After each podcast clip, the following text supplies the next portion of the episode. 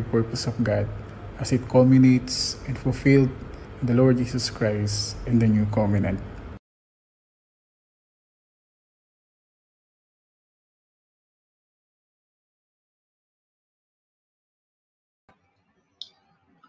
Hello, uh, it's Friday again, and it's another the New and Living Way podcast. You are watching the New and Living Way podcast, and I'm your host, uh, RD Pineda, podcasting live here in the United Arab Emirates, in the capital city of uh, Abu Dhabi.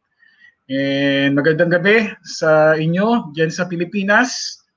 Isang magandang gabi sa inyong lahat. Hope that, uh, I pray and I hope that uh, you are safe with the ongoing uh, pandemic. Keep safe, ika nga, sabi nila. So, maraming salamat for uh, supporting and watching this, uh, the New and Living Way uh, podcast. We also like to uh, greet all our viewers across uh, the United Arab Emirates dito sa UAE. It's 4 p.m. Welcome, uh, Abu Dhabi, Dubai, and other uh, seven Emirates.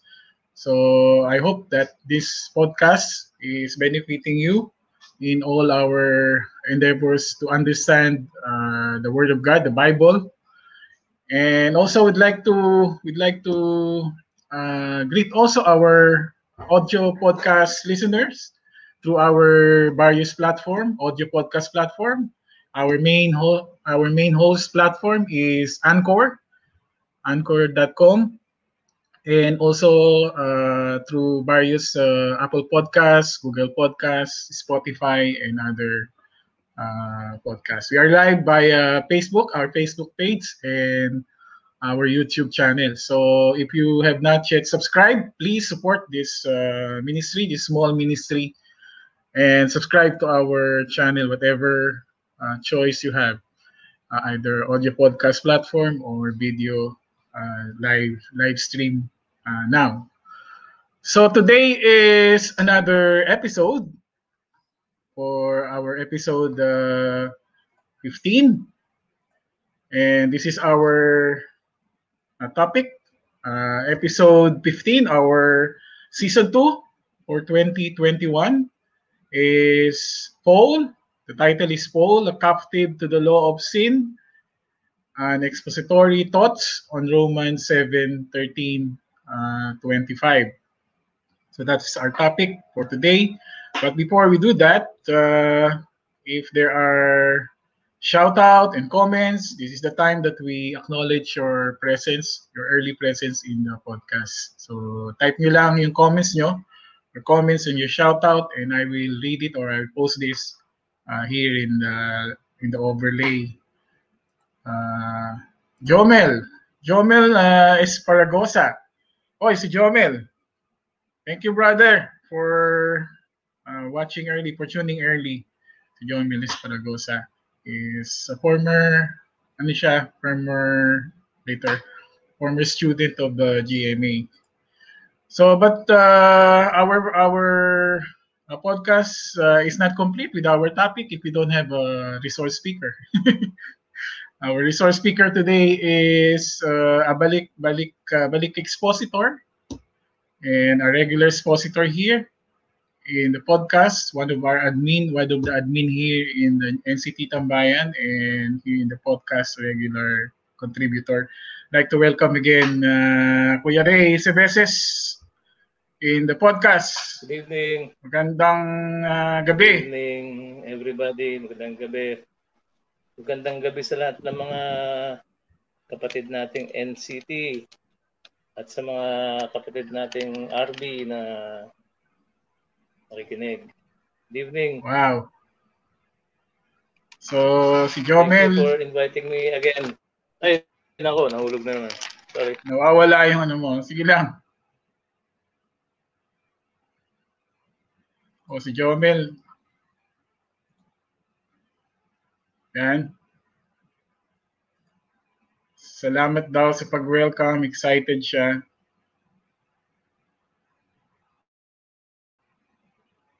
Yes, welcome, brother. Good evening din. Good evening din sa'yo.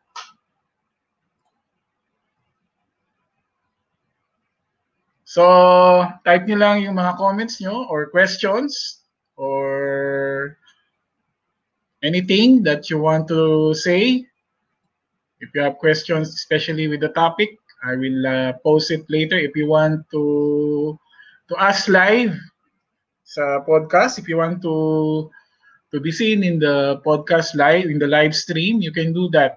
Uh, later, I will uh, share the link so you can uh, you can join uh, in the podcast live stream. The the minimum is you must have a smartphone with the with the camera. So para nakita kayo. So medyo nawala lang si Kuya Ray, nahulog yung kanyang ayun. Nahulog yung kanyang camera kanina yan, bumalik na siya. So ready ka na ba Kuya Ray sa iyong uh, exposition of the topic uh, Paul? By, by You know, this topic of Romans uh, 7 uh, is uh, one of the most difficult passages in the New Testament, if not the most difficult, as uh, various uh, interpretation of this uh, chapter, Romans chapter 7, brought with difficulties as to what is the meaning of this text. But hopefully, Kuya Ray will uh, do justice, give justice to this uh, podcast, to this topic, sorry, to this topic. So, as I've said, that uh, episode 15 is a uh, expository thoughts on Romans 7.13 with regards to Paul, the apostle, as uh, captive to the law of sin. So without further ado, I will uh, pass the floor to Kuya Ray to begin his uh, exposition. God bless Yeah, daw sa'yo, Kuya Ray. Salamat, Position mo. Jomel. Sige, siguro we, let's begin by reading uh, our passage, ano? Romans 7, 13 to 25. Uh, Sige. let's limit our reading to 13 to 25 para lang hindi masyadong mahaba ang basahin natin. Uh, sige, babasahin ko yung Romans 13, ah Romans 7, 13 to 25 from the Modern King James Version. ESB Verse to. 13. Then, ha? ESV yan? ESB. Oh. O sige, de, sa ESV na. Ano sabi mo? Uh, mod, uh, new, new King James, New KGB? Modern King James Version. Oh. And, oh, parang Ah, new- new... King James, Modern King James. Tingnan ko, tingnan ko kung meron ako New KB, New King James. Ah, meron ba ako New King James? Ah, meron. To. Yan. Ah, sige. Para part, para Hindi ko alam ano. kung New King James to o Modern King James magkaiba. Anyway, so sa ma- verse ma- 13, Then has that which is good become death to me. Uh, let it not be, but sin, that it might appear to be sin, working death in me by that which is good, in order that sin might become exceedingly sinful by the commandment. For we know that the law is spiritual, but I am carnal, sold under sin. For that which I do, I know not. For what I desire, that I do not do. But what I hate, that I do. If then I do that which I do not desire, I consent to the law that it is good. But now it is no more I that do it, but sin that dwells in me. For I know that in me, that is in my flesh, dwells no good thing. For to will is present with me, but how to perform that which is good, I do not find. For I do not do the good that I desire, but the evil which I do not will, that I do. But if I do what I do not desire, it is no more I working it out, but sin dwelling in me. I find then a law when I will to do the right, evil is present with me. For I delight in the law of God according to the inward man. But I see another law in my members, warring against the law of my mind, and bringing me into captivity to the law of sin being in my members. O wretched man that I am, who shall deliver me from the body of this death? I thank God through Jesus Christ our Lord. So then, with a mind, I myself serve the law of God, but with the flesh, the law of sin. Yun. So as you can see, our title was uh, derived directly from a phrase in verse 23 where Apostle Paul uh, laments that he is brought into captivity to the law of sin. Doon galing yung uh, kumagat natin. Now, what was Apostle Paul discussing in chapter 7? This is the general context. Uh, we find the, the passage in, or passage in uh, 13 to 20, uh, 13 to 25. Uh, if you if you see, uh, the Apostle Paul was discussing uh, the believers' relation to the law according to a certain theme. And what is that theme? Paul was discussing believers' relation to the law according to the theme bound and free. Yan, bound, gapos, free, malaya. He does this uh, preliminarily in verses 1 to 4. Makikita natin yan. Uh, in verses 1 to 4, he uses the analogy of the husband-wife relationship in a lawful or legal marriage. Uh, he demonstrates the theme of bound and free using the marriage bond as an illustration. Basahin natin yung uh, one, uh, verses 1 to 4, uh, verses 1 to 4, ano? Uh, sabi ni Apostle Paul, sige sa ESV na tayo magbasa. Total yun naman ang hawak niyo mga ano eh, mga Bible eh. Uh, chapter 7 verses 1 to 4 Or do you not know brothers where I am speaking to those who know the law that the law is binding on a person only as long as he lives. So yun yung concept ng bound, no? The law is binding, sabi niya. For a married woman is bound by law to her husband while he lives. But if her husband dies, she is released from the law of marriage. So yun yung freedom. Bound by the law, then later on, sabi sa atin, if her husband dies, she is free, she is released from the law of marriage. Accordingly, she will be called an adulteress if she lives with another man while her husband is alive. Bound kasi siya eh, bound. So pag nag-asawa siya ulit, adulteress siya kasi may batas eh, may kautusan. But if her husband dies, she is free from that law. And if she marries another man, she is not an adulteress. So sabi niya sa verse 4, Likewise, my brothers, you also have died to the law through the body of Christ, so that you may belong to another, to him who has been raised from the dead, in order that we may bear fruit from God. So makikita natin may kalinawan naman ang pag uh, paglalarawan ni Apostol Pablo.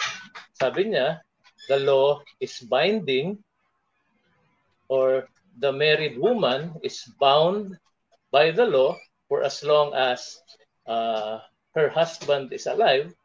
But when her husband dies, she is free from that law. And therefore, she could marry again without being called an adulteress.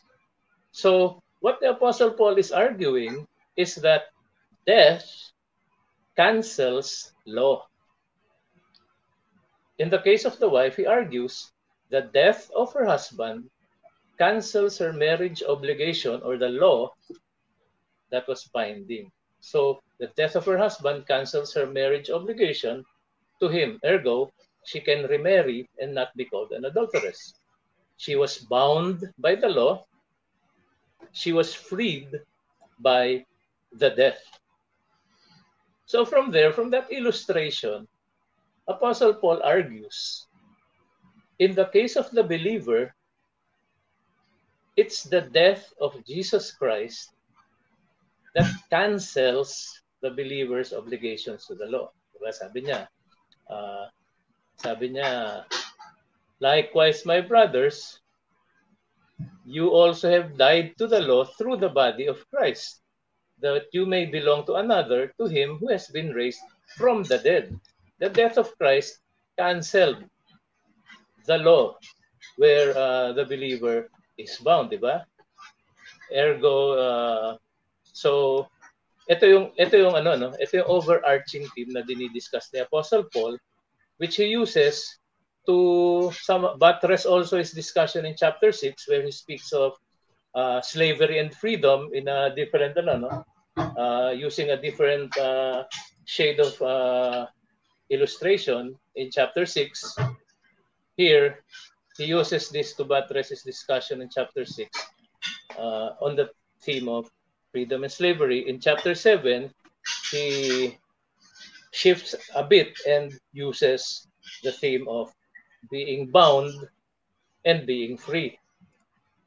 So, after illustrating the after illustrating the basic overarching theme, bound and free, he goes on to amplify three paano ba three yan? Three, three veins of thought or three threads of thought in the sub subsequent ano, verses ano, until the end of the chapter, until the next. Chapter 3 na. Gulo talaga. Sorry ah. Hulog naman. setup ko dito talagang napakano ng setup ko. Eh. Bili ka lang ano, tripod. Wala ba tripod yan? And then may stand dito eh. Kaya lang naka, na, ano ah. kasi ako eh. Naka-earphones ako eh. Ah. Para malinaw. Ah. Naka-earphones ako. Pag, hmm. pag ginalaw ko yung kamay ko, tumatama ah, sa wire. Oh. Hindi ko gamit yung ano ko eh. May Bluetooth ako, hindi naka-charge. Sorry ah, sorry. Anyway. So, ito yung three ano, three uh, threads of thought na uh, sa tingin ko ginagamit ni Apostle pa, Apostle Paul. Sa from verses 7 to 12, he discusses the virtue and goodness of the law. And then verses 13 to 25, which is our passage, the power of sin through the flesh. And then lastly, the third vein of thought, which extend which extends to chapter 8, verses 1 to 17, the freedom effected by the Spirit. So as you can see, yung overarching theme na ginagamit ni Apostle Paul, yung bound and free, it ano no it uh, follows through to chapter 8 hanggang verse 17 so ito yung backdrop ano. The apostle paul is uh, will be uh, will be discourse discussing this under the backdrop of that bound and free theme. Now kung mapapansin nyo uh, I did not include verses 5 and 6 in the three threads of thought So, uh, bakit? Ba't hindi ko sinama yung verses 5 and 6? Dun sa th- three threads of thought, uh, the Apostle Paul uh, uh, follows through to discuss his, ano, no, his theme.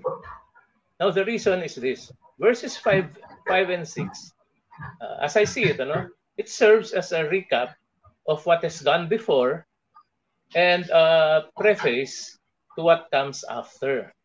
Parang it's a, kasi ko lang salamin ko, nadi-distract ako. Uh, it's sort of an introductory uh, introductory word to what will come after. And what comes after, as uh, I've mentioned in the three threads, goes far as uh, the middle part of chapter 8. Now, this is how I see the writing plan. No? So we'll go on, we'll let me first uh, do the exposition. Tapos kung meron kayong mga comments and questions or uh, clarifications, tsaka nyo ako batuhin ng mga tanong, tsaka ng mga ano nyo, mga reservations nyo dun sa inter- sa exposition natin. No? So it, this is how I see the Apostle Paul's writing plan.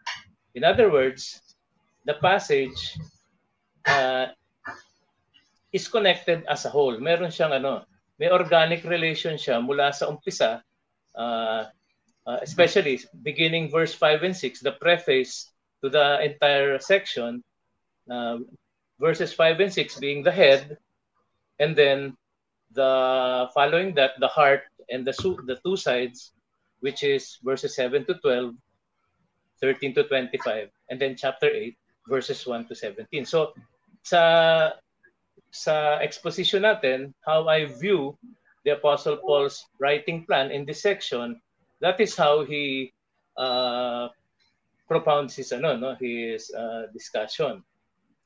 5 and 6 as the preface, 7 to 12, 13 to 25, then 8 to 17. So, in the Apostle Paul's writing plan, as I see it, verse 13 to 25, verses 13 to 25, belongs to the vein that follows the bound theme, dun sa bound and free. So in 13 to 25, nandun sa bound uh, theme.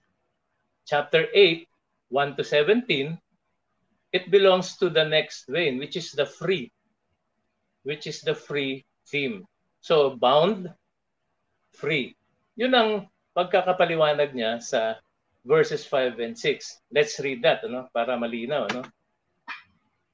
So in verses 5 and 6, this is what the Apostle Paul says. For while we were living in the flesh, our sinful passions, aroused by the law, were at work in our members to bear fruit for death. But now we are released from the law, free from the law, having died to that which held us captive, so that we serve in the new way of the Spirit and not in the old way of the written code. Yan. Yan yung verses 5 and 6, which I, uh, as I see it, according to Paul's uh, writing plan, introduces or introduces the following discussion And the following discussion, 7, 12, 13, 25, 8, 1 to 17, is uh, are reiterations and amplifications of these two uh, reverse parallel ideas, which is in verse 5 and 6. Makikita naman ninyo, no? The reverse parallel is obvious ano, in verses 5 and 6. Because in verse 5, he talks about we are living in the flesh, our sinful passions aroused by the law work in our members to bear fruit for death. So ayun yung tatlong ano, no? We are living in the flesh, sinful passions aroused, work in, working in our members to bear fruit for death. Makikita natin yan sa 13 to 25, the Apostle Paul reiterates the the thought and amplifies. Kumbaga, i, i-expand niya yung idea na binabanggit niya sa verse 5. Pagdating naman sa verse 6, yung sinabi na niya sa verse 6, di ba? We are freed from the law. Ayun na yung idea ng freedom. We died to that which held us together so that we may serve in the new way of the Spirit. Binanggit niya ngayon yung Spirit. At yan, makikita natin, matutunghayan natin yung ideya niyan, hindi sa chapter 7. Wala siyang binabanggit sa chapter 7 tungkol sa spirit, wala siyang binabanggit sa chapter 7 tungkol sa freedom from the law. Wala siyang binabanggit sa chapter 7 tungkol sa serving in the newness.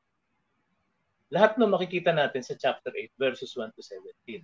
Kaya yun ang nakikita natin. Yun ang pinapaliwanag ko sa inyo na nakikita kong writing plan ni Apostle Paul dito sa chapter 7 uh, 1, 1 2 hanggang 8 verse 17. So, yan, yan ang yan ang uh, writing plan as I see it. So, sinabi ko na no na none of the okay. So the contrast is lucid and clear. And the body follows the structure of the preface, which is the head, verses 5 to 6. Now, let's look at some of the themes, uh, expressions, and phrases that Apostle Paul uses in these subsequent verses. You know?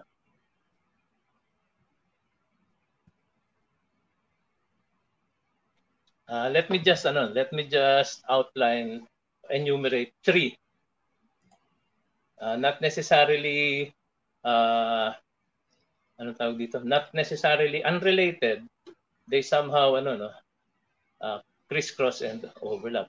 Here are the three ano no, the three themes, expressions, uh, phrases we can see in these verses. Number one, pinaka-importante yung death. Theme ng death.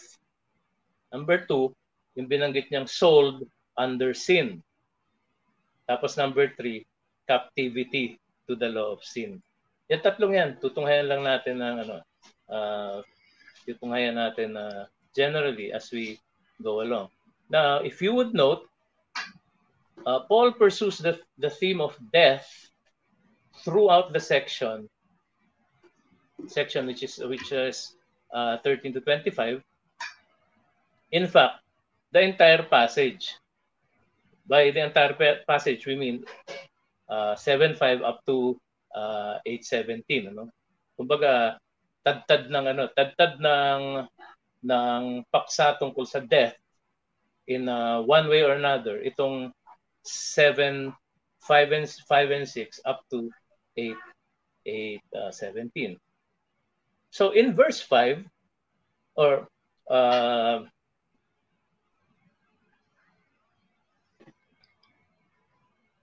regarding death the predominant idea he explains about death is of himself or any person in his shoes either dead or dying.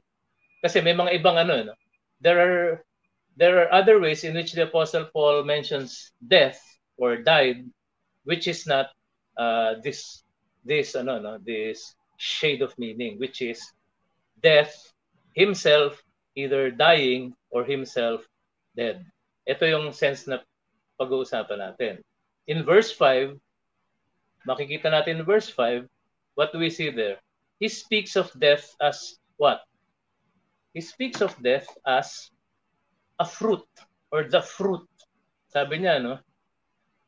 While we were living in the flesh, our sinful passions, aroused by the law, were at work in our members, bearing fruit for death or to death.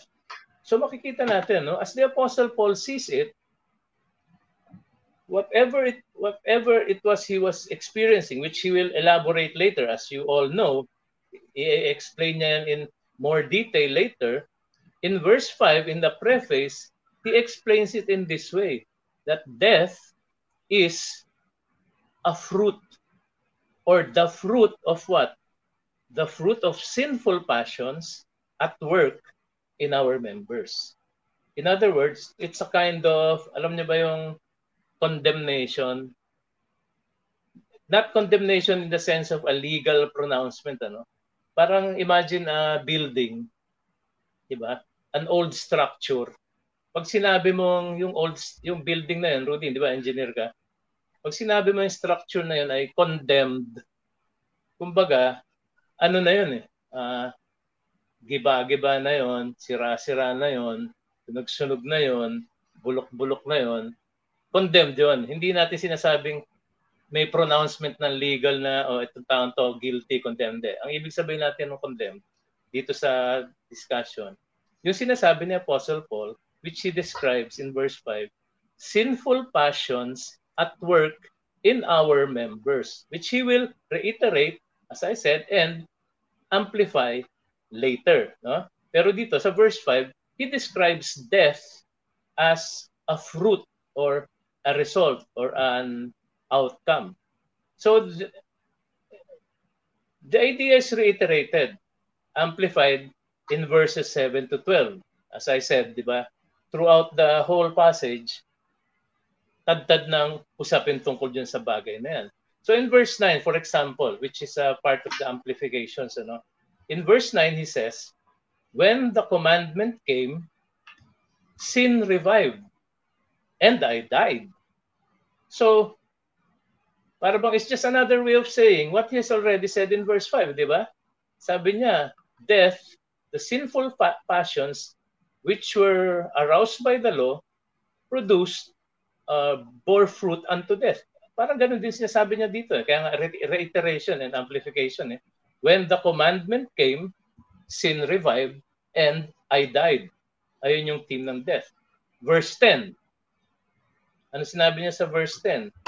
The commandment which was to life, I found, sabi niya, to death. Ayun na naman, ano? inulit na naman niya yung paksa ng kamatayan or ng death. Verse 11. Ano sabi niya sa verse 11? For sin, by the commandment, killed me. At doon na naman yung idea ng death. Taglay-taglay ng mga sinasabi niya dito sa verses 7 to 12, which is not yet part of the, ano, no, the passage, but preliminary to the passage because verses 7 and 12 speaks about the virtue or the goodness of the law, di ba? Sabi ni Apostle Paul, the law is good, but sin by the commandment killed me. So, verses 9, 10, 11, tapos yung verse 13 which is the transition transition uh, verse to our section, he, he reiterates the idea, saying it in a different ways, but only to amplify what he has said in the preface in verse 5 that the sinful passions which were aroused by the law, the law which is good, the law which is holy, the sinful passions taking uh, occasion by the commandments were working in our members the uh, evil desires that bear that bears fruit to death. So ito na no. Ito yung verse 7 to 12 kung saan i kumbaga i tinapat niya yung sarili niya yung yung uh, sarili niya sa kautusan at sinabi niya itong kautusan which was uh, to life sabi niya, I found to death. Now in verse 13, he sort of summarizes everything I said and introduces the next section. So in verse 13, he says,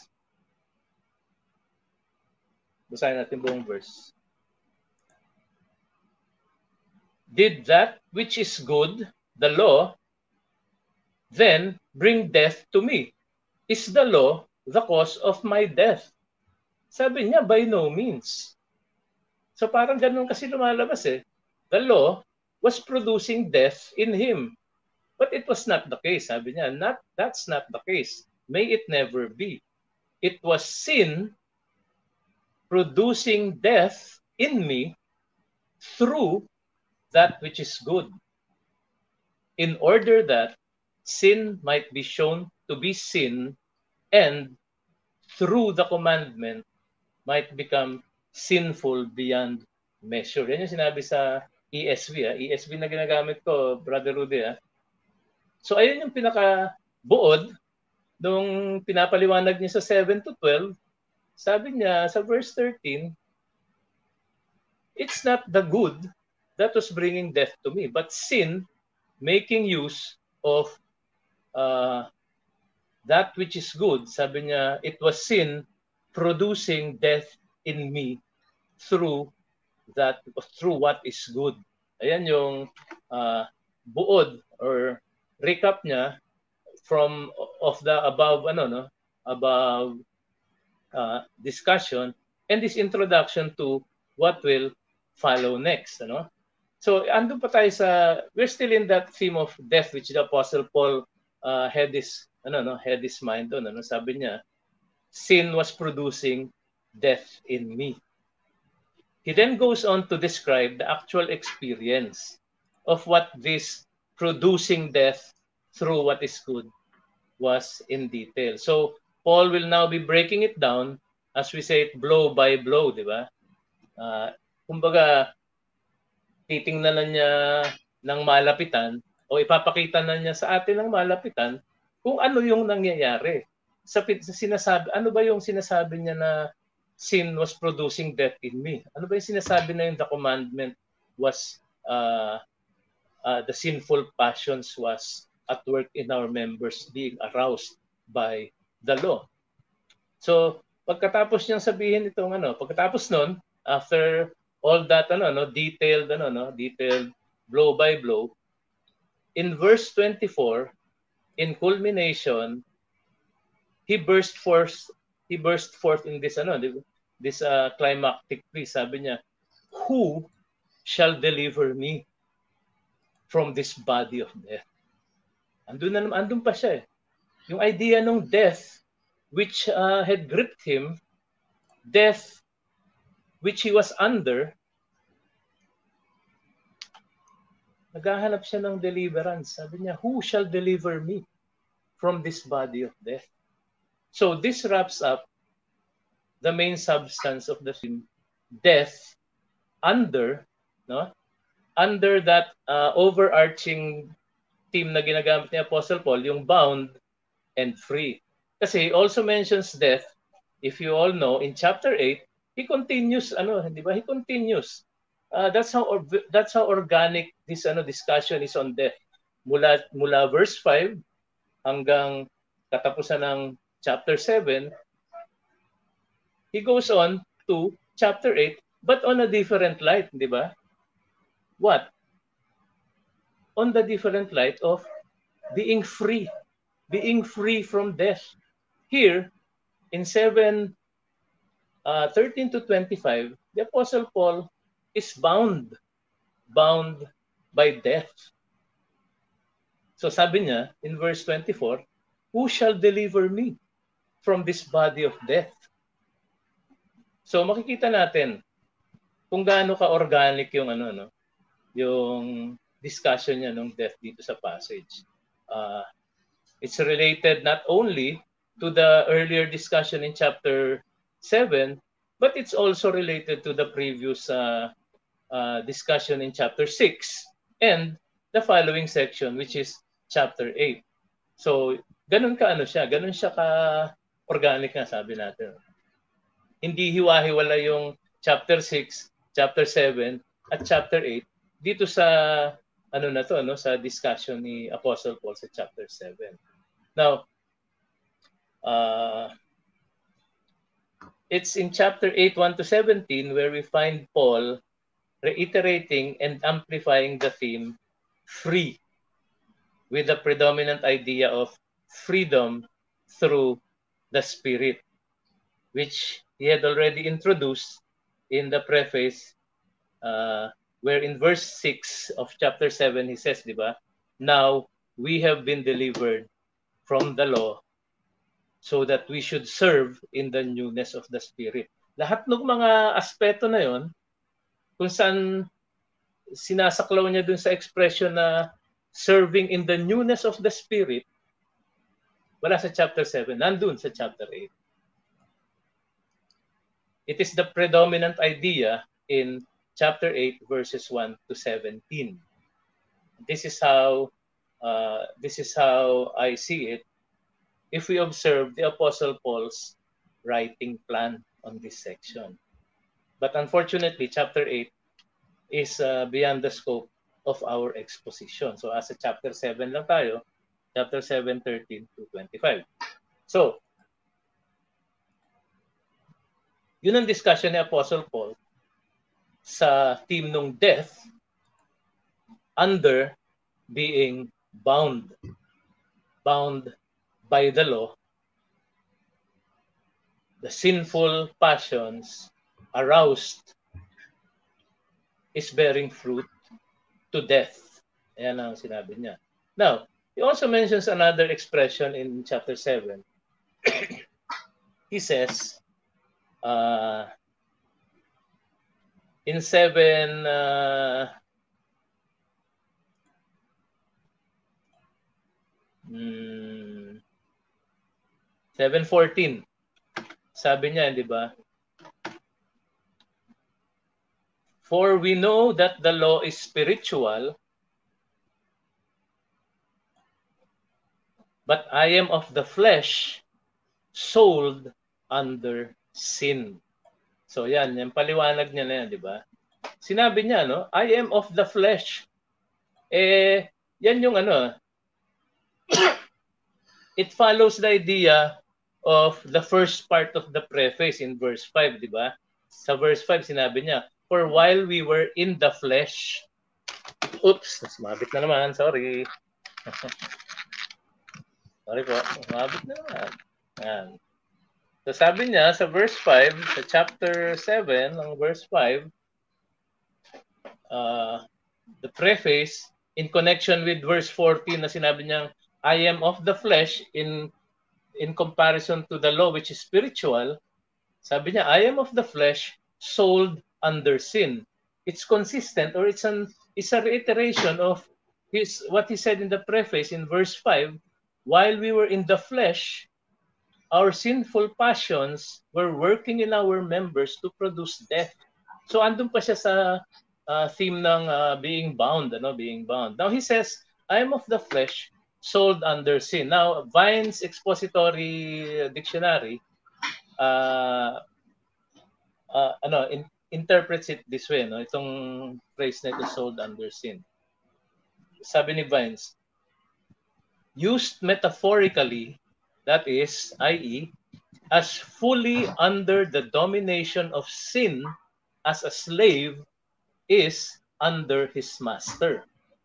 It expresses the evil of bondage to a corrupt nature involving the futility of making use of the law as a means of deliverance. In other words, it's an expression which it's a familiar expression uh, in the slave trade of that time where being sold under a master is means that you will fall under the domination of that master. And in this case, sabi niya, being in the flesh, he is sold under sin.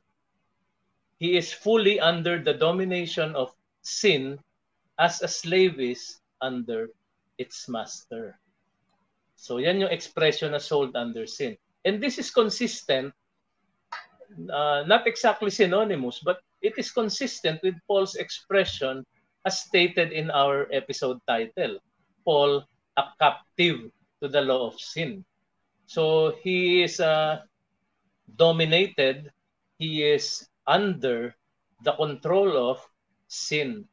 So Paul was under the power of sin as a slave. Here's how he says it in 723. Yan, andun tayo sa section natin, no? How does he say it in 723? Sabi niya, I see in my members another law waging war against the law of my mind and making me captive to the law of sin that dwells in my members. So ayun, malinaw yung sinabi niya. No? Uh, there is another law. So he describes uh, ano, he describes the struggle in terms of, or he sums up the struggle in terms of uh, warring or opposing principles. In other words, yung principle ng kanyang kaisipan, yung principle ng kanyang matinong kaisipan, sabi niya, the law of uh, the law of my mind, sabi niya, Tsaka yung compelling principle ng corrupt nature niya, the sin, the flesh.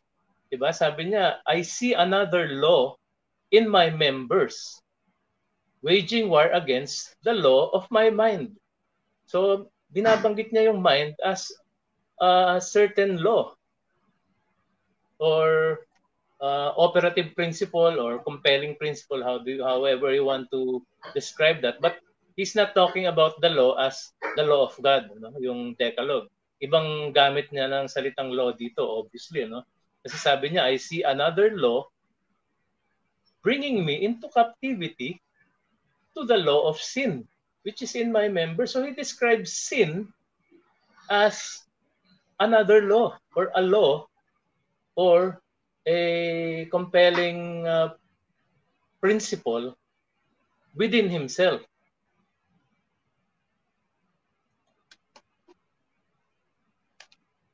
So Paul describes this captivity or this bondage in the preceding verses. He sums it all up in verse 21. In verse 21, where he describes what controls him as a law. O iba na naman ito dun sa nauna, no? Here in verse 21, sabi niya, I find then a law So I find it to be a law that when I want to do right, evil lies close at hand. Tama? Sabi niya doon, di ba?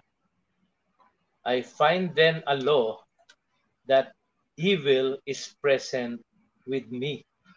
So he sums up the struggle as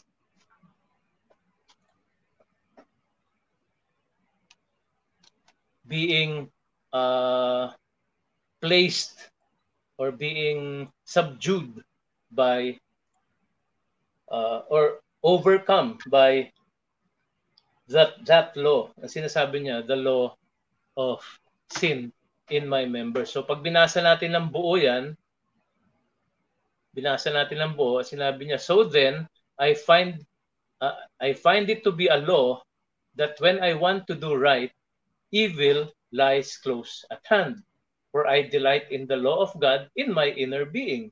But I see in my members another law, making me captive to the law of sin. Yan. Now,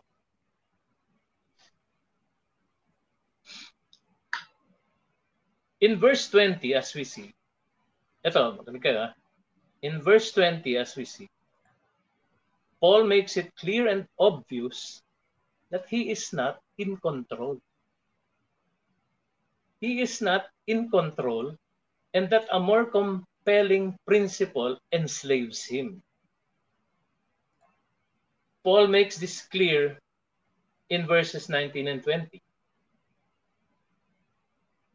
In describing, ano, no, in describing, uh, he's describing his struggles now, not in terms of principles of law and ano, no, of law and flesh, he's now describing his struggle in terms of his own desires and actions. Sabi niya sa verse 19 and 20, For I do not do the good that I desire.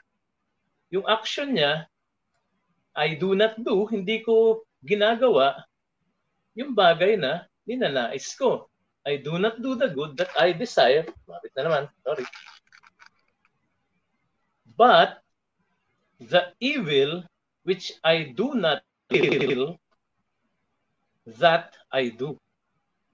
But if I do what I do not desire, it is no more I working it out, but sin dwelling in me. So that's the kind of statement he makes. Ano? It's very clear and unmistakable what the Apostle Paul is saying he is not in control. Because there is a more compelling principle that binds him, that enslaves him. He is under this law. Sabi niya, di ba? I find a law warring against the law of my mind, bringing me into captivity. Ito yun. The good that I desire, I do not do. But the evil which I do not will, that I do, sabi niya. So if I do not desire what I do, it's no more me, I, working it out, but sin dwelling in me. So ganun ka liwanag yung pag-describe ni Apostle Paul nitong uh, nitong struggle in terms of his own actions and desires and will. So ganun ka personal yung experience niya. What he was uh, describing earlier in uh, more vague terms, sabi niya, sin taking occasion by the commandment, sabi niya, killed me, di ba? Pero more of ano yun, no? more of uh, masyadong vague pa. No? Now he goes down to the level of his own personal experience and delivers it to us, kumbaga blow by blow. How does it happen, Apostle Paul? How does it happen that uh, struggle you're describing in terms of sin taking occasion and uh, killing you, or what the preface says in verse 5 that the sinful passions being aroused by the law was bearing fruit to death. So sabi niya dito, ito yun. I do not do the good that I desire, but the evil which I do not will that I do. So the final outcome of Paul's struggle is twofold. Ang final outcome nito, twofold. Number one, he acknowledges captivity to the compelling principle of sin in his members. Diba? Linaw nun. Eh.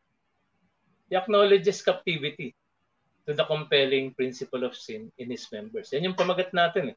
Yan yung title ng episode. Eh. Paul, a captive to the law of sin. Yan yung title natin. Diyan hango yun. No? Diyan hango yun.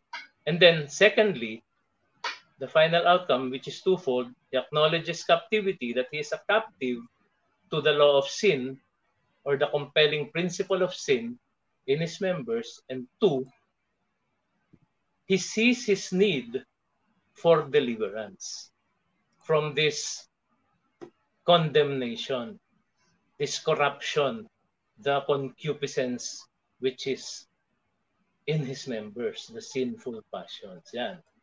That's where uh, the the verse or the chapter or the passage we are dealing with uh, climaxes. Ano? That's where it that's where it ends. So yun lang, yun ang gusto ko i-share in terms of expository thoughts. So uh, alam ko, I know you have uh, some or many uh, many questions about the exposition. But that's how I see.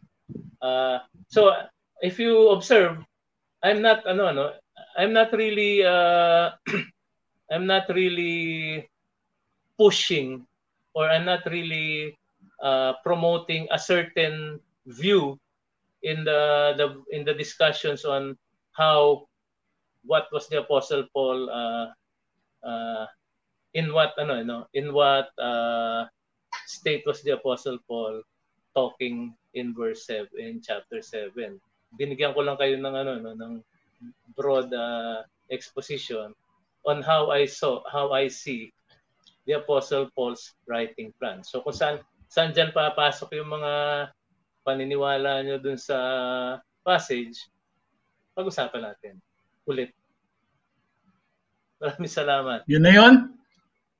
That's it? Okay. Oh, pahabain na lang so, natin ang discussion. So, uh, yan ang uh, ipasok mo na yung ano mo, ipa, ipasok mo yeah. na yung solidarity. Oh, may pinrepair ako actually. Oh, oh kaya so, nga, we come now. kita ng pagkakataon ipasok yung solidarity movement mo. Oh, sige. we come now to our Q&A discussion. This part is where you can ask questions and also you want to ask uh, live stream, you can do so. Uh, just uh, click this uh, link. Lagay ko sa box, sa comment box. If you want to participate live, you can do. So, i-click nyo lang to. I'll post. Yan. If you are in Facebook, yan, click nyo yan. You can uh, ask uh, live. And kung nasa YouTube naman kayo, this one. Yan. If you want to participate live, Jomel, uh, if you want to ask questions, you can do. Si Jomel, actually, ano yan, uh, kilala ka niya eh. Former GMA student. Former former GMA. Actually, G, ano, NAE student. NAE student. NAE student. So I'm I'm ano yeah. I'm giving back the floor to Rudy, to brother Rudy para dun sa ano niya dun sa brief discussion niya on the, so, uh, the ah. solidarity ano no principle which he solidarity movement. okay. Ayan, sige. Sa'yo na, floor, Rudy. Sige lang, sige lang. Uh... Uh, para mamaya na natin entertainin yung mga question. Explain mo muna yung ano, yung solidarity movement. Hindi movement, ano, ano lang yan. Ah. Biro lang. Yung solidarity, ano ba, principle.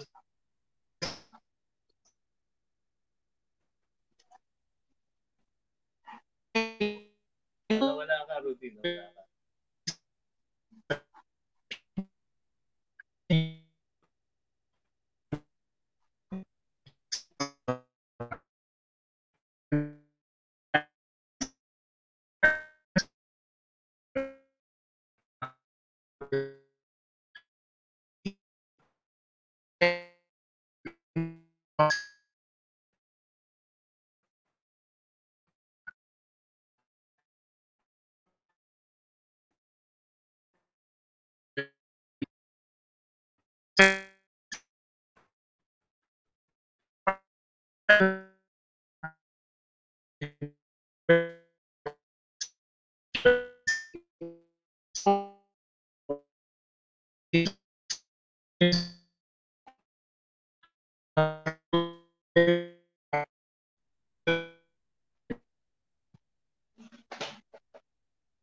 13 to 25, whether it's a autobiographic autobiographical experience in his life exclusively, or he is speaking, Paul is speaking also of his experience, but not exclusive to his, but to Israel uh, in particular, in solidarity with Israel's uh, ex- uh, living under under the law of Moses.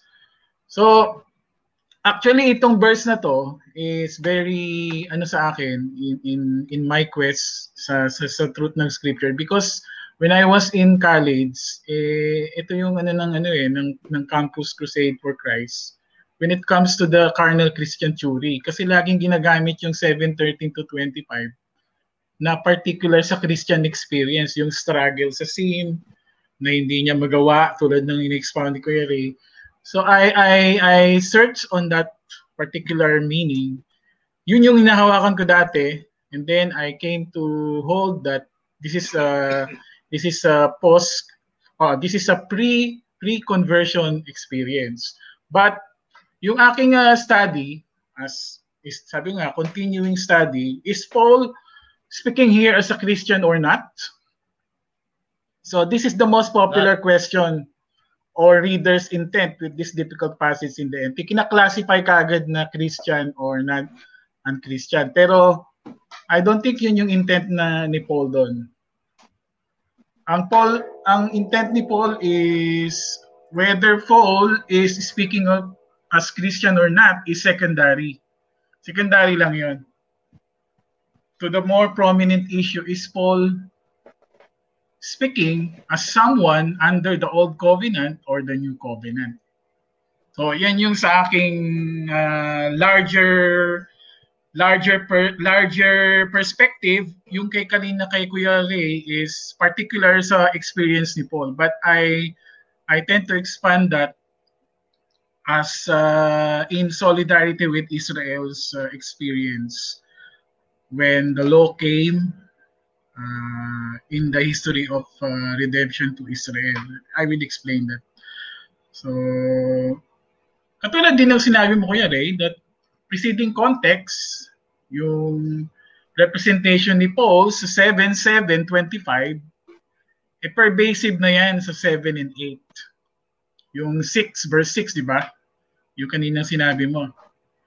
Yung verse 6, eh, nandun na kagad yon sa 7, 6 Mm. Yung sinabi niya dito, 7, 5, and 6. For while we were living in the flesh, our sinful passions, aroused by the law, were at work in our members to bear fruit for death. But now we are released from the law, having died to that which held us captive, so that we serve in the new way of the Spirit. So this is a clear, clear contrast between the old covenant and the new covenant as in uh, particular redemptive history, Paul is speaking here of they are released. We, oh, sabi niya, uh, we were living in the flesh before. So we, we, we, who is we there? In particular, to those who were under the law, because he's speaking here of the law of Moses. Even uh, in verse 1, he's speaking of those who know the law. Sabi niya sa verse 1, Or do you know not, brothers, for I'm speaking to those who know the law. So, all throughout 7, chapter 7, he's speaking of the law of Moses. Yun yung context, yun yung most predominant uh, gamit ng law. So, in verse 6, nandun yung contrast ng New Covenant at Old Covenant, new way of the Spirit, and not in the old way of the written code. So, in-expound ni Kuya Ray, I agree uh, 100% that yung in-expound ni Kuya Ray was amplification or or exposition yun ng verse 6, late uh, verse uh, 6a.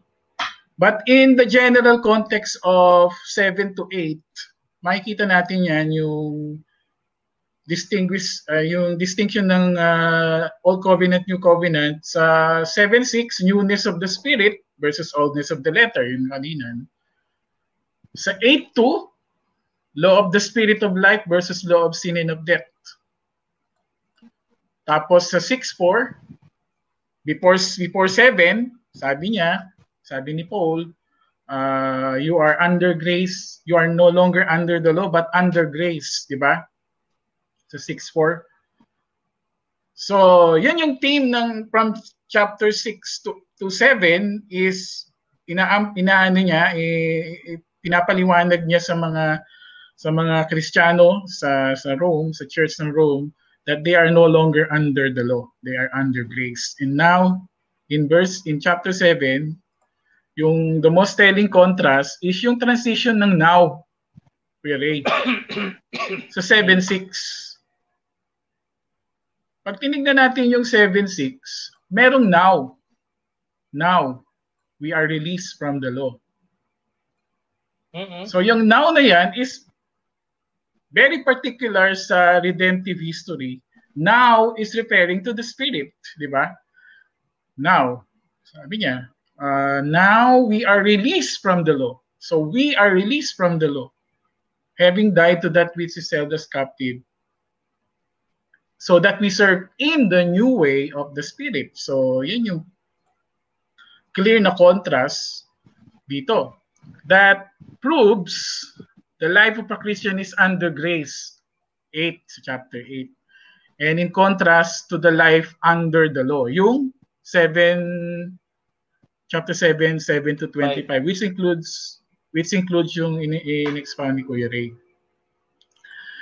Now, ang mahirap doon sa solidarity is yung the question of I and the present tenses ng uh, usage ng sinabi ni, ni Paul is halos lahat doon may present tenses I am, I do, lahat yon pag binalikan mo sa original is mm. present tenses and the question of I in the grammar na kung sinasabi niya is with Israel ito in solidarity with the experience of Israel eh uh, parang binabiolate ng grammar. But context and also in the book of Romans, I believe uh, will prove that he's speaking uh, not just uh, experience alone or ex- exclusive exclusive of himself or his autobiographical experience alone or rhetorical alone or both. Yung ba yung gina sinasabi niya dun sa I para sa akin, it's both. It's both. As you have exposited yung sa I kanina, or the ego, yung I, yung ego, representing hmm. Paul himself and his fellow Jews, Israel, living under the law of Moses or the Old Covenant, is throughout the context of chapter 7 to 8. Uh, 7 to 8. So Romans 7, Romans 14 to 25 sorry. Uh, I mean, so Romans uh, 7 pa, 7:14 to 25, wala dun yung 7 ano. So in Romans 7:14 to 25, Paul is describing yung I niya doon seems to be present. He is describing from his personal viewpoint, from his Christian understanding that stage in the salvation history that Paul uh, deline- delineates doon sa Galatians 3:19-4:3. Kung babalikan natin yung Galatians 3:19-4:3, ito yung sabi niya din sa Galatians 3:19. Uh, although outside dito sa text pero it's uh, very uh, similar to what he is saying here sa ano sa ano sinabi niya dito. Uh, why then ito uh, ito ito isang buo to mala ano. Hmm. Pero in particular dito sa sa verse uh, 23. Now hmm. before uh, ito rin is ano the law Galatians 3:19. Galatians 3:19 okay. Uh, is somewhat similar to what Paul is saying uh, very, very synonymous with what he's saying in, in 7. Mm. Why then the law? Why then the law? It was added because of transgressions, until the offspring should come to whom the promise had been made, and what and it was put in place through angels. Uh, verse 21 na is na natin is the law then contrary to the promises of God certainly not for i for if a law had been given that could give life then righteousness would indeed be by the law. But the scripture imprisoned every everything under sin so that the promise by faith in Jesus Christ might be given to those who believe. Now before faith came ito sabi niya we we were held captive under the law, imprisoned until the coming of faith would be revealed. So, verse 23, speaking of salvation history, clearly, when he's uh, speaking of him in uh, fellow Jews, they were held captive under the law. So then the law was our guardian until Christ came in order that we might be justified by faith. Now, by uh, this faith has come. We are no longer under a guardian, for in Christ Jesus, all our sons, you are all sons through faith. So yun. And yun. So in in in in, in uh, similarity similar uh, similarity between uh, Romans 7:14 is delineating his uh, experience not not only uh, not only of uh, himself but all Israel's experience under under living under the law. So yun yung yun yung ano doon. So well, ma- maaring ano no, maaring may may overlap yung Galatians 3 dito sa Romans 7. Pero we must remember uh, it, I don't think we can say uh, solidarity applies to absolutely each and every Jew. Ayun, oh, yun yung nga yung ano doon, yung as far as dinescribe ko nga, any person in the Apostle Paul's shoes. Yung okay. yung tao na na awaken dito sa struggle na hindi ni-describe ni Paul. Most most prob ano, uh, in all likelihood, yung talagang yung Jew who was under the law would have experienced. Kasi yung mga yung mga tao naman na ano na who were not under the law uh, would not have ano no experienced the same thing. Pero Yun, ang, ang ano kasi ang sitwasyon uh, totoo ano Paul was narrating uh, his personal experience as a Jew under the law who is experiencing who is undergoing some kind of awakening ano obviously ano mm. it was an awakening because now he sees his relationship to the law as bringing forth fruit to death, di ba? Kasi kung hmm. titingnan niyo yung Philippians 3, titingnan niyo yung parable of the Pharisee and the publican, di ba? It was not, an, the, yung total, yung outlook nila is totally different, di ba? Kasi ang outlook ng Philippians 3, di ba? Uh, blameless, righteousness, uh, they had confidence in the flesh, di ba? Sabi ni Apostle Paul, if anyone would have confidence in the flesh, it would have been me, sabi niya. Pero ibang-iba yung outlook niya dito. Ang outlook oh. dito, when he comes face to face with the law, with the commandments, it's bringing forth fruit to death, di ba? Pero so, yung angle na yon, yung angle na yon, tinitingnan niya yon sa Christian uh, understanding niya. Kaya yun nagiging ano eh, kaya sa iba. Sa Christian understand. Ito nga sinasabi ko, it, it, not necessarily in a Christian understanding, pero as a person look back who was niya eh. being awakened. Yeah, hmm. pero as a person being awakened, who was feeling the pangs of ano no conscience kasi sa verse 24, 'di ba, yung kanyang climactic plea, sabi niya, "Who mm. shall deliver me?" Yun ang hinahanap niya. Eh. Yun yung naging outcome ng struggle niya, 'di ba? Who shall deliver me from this body of death? Yun ang naging outcome eh. kasi everywhere he everywhere he goes, whatever he does, nare-realize na na all his actions was contrary to what his uh, to what his uh, mind was telling him. Di ba? Yung struggle, which was only true, I agree with you in terms of that solidarity principle, which was true only of someone who knows or who is under the law, under the commandments. Pero, yun yun. Hmm. Yung taong awaken. Kasi hindi lahat ng taong awaken, hindi lahat ng Jew under the law has this awakened ano no has this awakened uh, outlook with respect to the law. Pero Kaya sabi ko dun sa introduction, sabi ko dun sa introduction, di ba? Totoo yan, may solidarity siya to every Jew under the law who to whom his shoes fit. Kung kanino magkasya yung sapatos niya, meron siyang solidarity do sa tao na yun. Pero hindi sa lahat. Yun ang sinasabi ko. Yun ang ano ko. Hindi sa lahat. Na, doon lang sa awakened. Doon lang sa awakened. Doon sa awakened. Uh, medyo... Kasi he was narrating the experience of an awakened, ano, awakened uh, conscience. On, uh, awakened outlook. Ano? So at least Obvious at least agree ka na na may solidarity. At least meron ka ng agreement at least na meron Then, solidarity. Nag-agree naman ako dun sa'yo. Hindi ko lang sinasabi sa group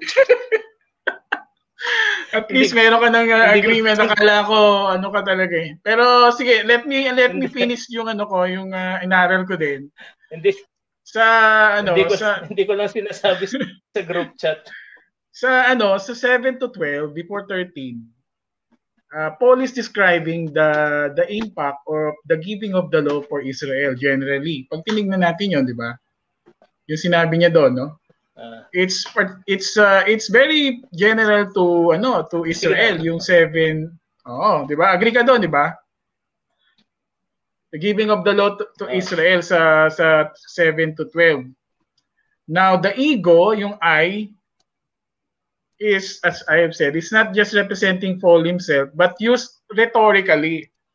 Rhetorically, or putting his shoes, as you said kanina, nagmagit mo, or what they say character in speech yung yung mode na yun eh. Into the general experience of all Jews kaya niya ginamit na I. Eh sa Romans sa book of Romans marami siyang ano marami siyang ganun is representing others speaking of others. Marami yun sa Romans. All throughout Romans. Romans chapter 3 Romans 5 at 1, 5, 9, 19, 10, 18, 19, at saka dun sa 3, 7. When he counter-argues against himself. But if through my lie, the truth of God abounded to His glory, why am I also being judged as a sinner? So maraming representation si Paul speaking of others. So at sa Romans almost 30 30 times, more than 30 times gumamit siya ng mga rhetorical statements. So, rhetorical questions yung 7. Verse 7 and 7.13. Di ba sabi oh, niya doon, uh, rhetorical question oh. yon sa balik tayo sa Romans Rhetorical 7. question yun. Uh, obvious yung Liwanag na rhetorical yon. So, sabi niya sa verse 7, Pero What then shall we 13. say? Oo, maliwanag. At saka 13, did that which is good then bring that to me by no means. So it's very clear. That is a rhetorical uh, question or statement mm. in a form of a question. Now, itong ano, itong 9 to 10, yun ang may particular nuance ako eh. That alive apart from the law is difficult to conceive as Paul's experience alone. With the question, when was Paul in his life in his uh, in his biography, in his autobi- autobi- autobiography, felt he was alive apart from the law. Ang ano mo, ang punto mo is yung uh, realization ng law, tama ba 'yon? Yung realization hmm. cognizance, uh, cognizance. Oo, cognizance. Uh, para Awakening. sa akin hindi kompleto yung uh, ano na yun eh. More more yun dun sa when the commandment came in particular to himself. Ayaw ko ng pababaan. I-discuss mo lang. Huwag mo nakakatanong. O sige. Ito, ito. Explain mas, mo na mas, lang ano siya, mo. Hindi na kita tatanungin. O sige, mas, mas ano siya sa 513. Mas in, mas in line with siya sa this uh, 9 to 10 alive apart 5, from the law. 13?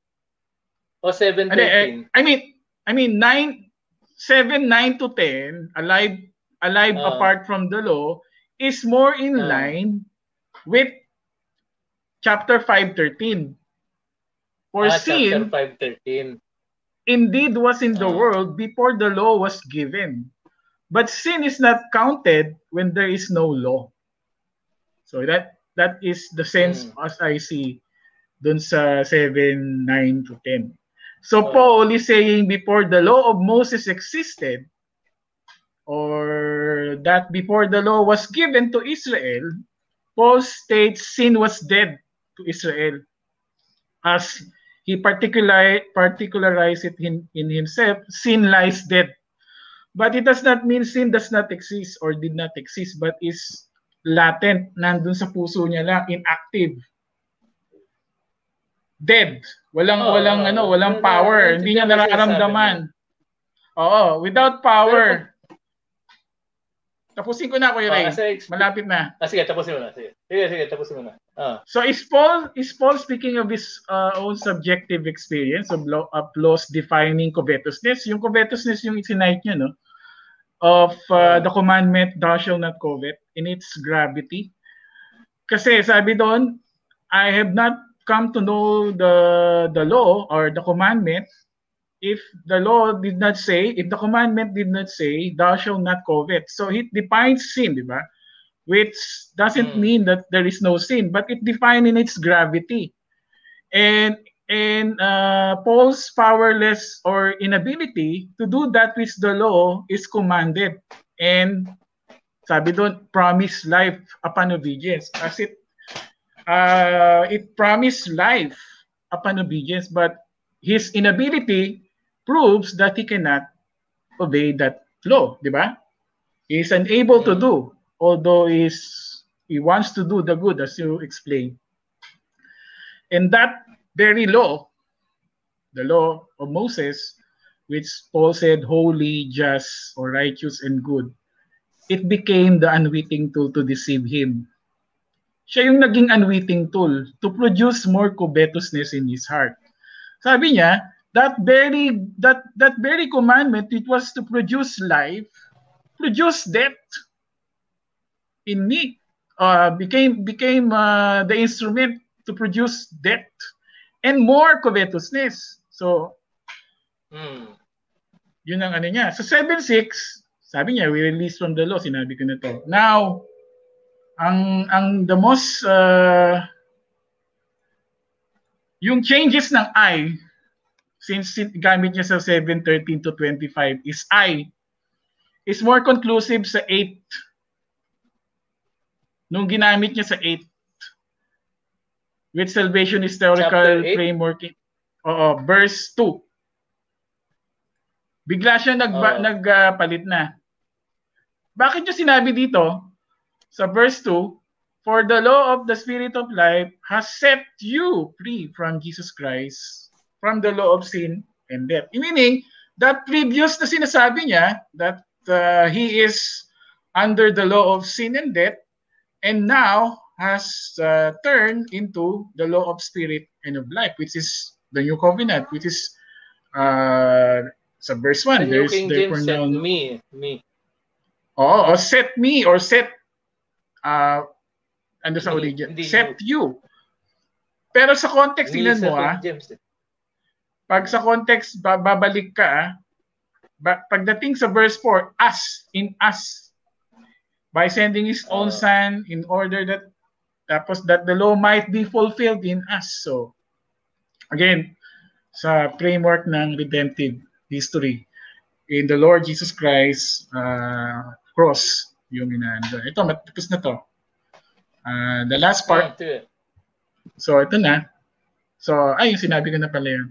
By the law of spirit of life, which he will expound. Sa 8 to uh, chapter 8. So, yung question ay maliwanag bakit naging bakit naging bakit naging you? Samantalang galing siya dun sa I tapos in-apply niya dun sa you at us dun sa chapter 8 if it's only referring to himself uh, is experienced if it's only referring, eh, pag sinabi mo yan, if it's only referring to himself and the Jews, applicable pa rin siya. Oo nga. Ang ibig ko lang sabihin, eh, paano, uh, larger yung, yung framework. Ha? Doon sa verse ano, sa chapter 8 nga, applic- applicable in redemptive history to the believers that they are already they are not already bound to the law. So speaking already of the believers, pagdating do sa 7, redemptive history sa sa Israel applicable only for uh, the Israelites, the Jews. So yun yung aking ano doon as I am explaining mm. sa chat. So more particularly, I'm not saying na hindi niya experience to, pero ang mahirap kasi doon yung tingin niya sa sarili niya sa Philippians 3 is blameless. Oh, uh, estimate niya as a, as a Jew. So ito, ang tingin niya dito, ang tingin pero ang tingin niya dito, hindi. Oh, ito yung ano eh, ito yung transition eh. Awakening nga tingin ko dito eh. At saka yung isa pa, yung depth.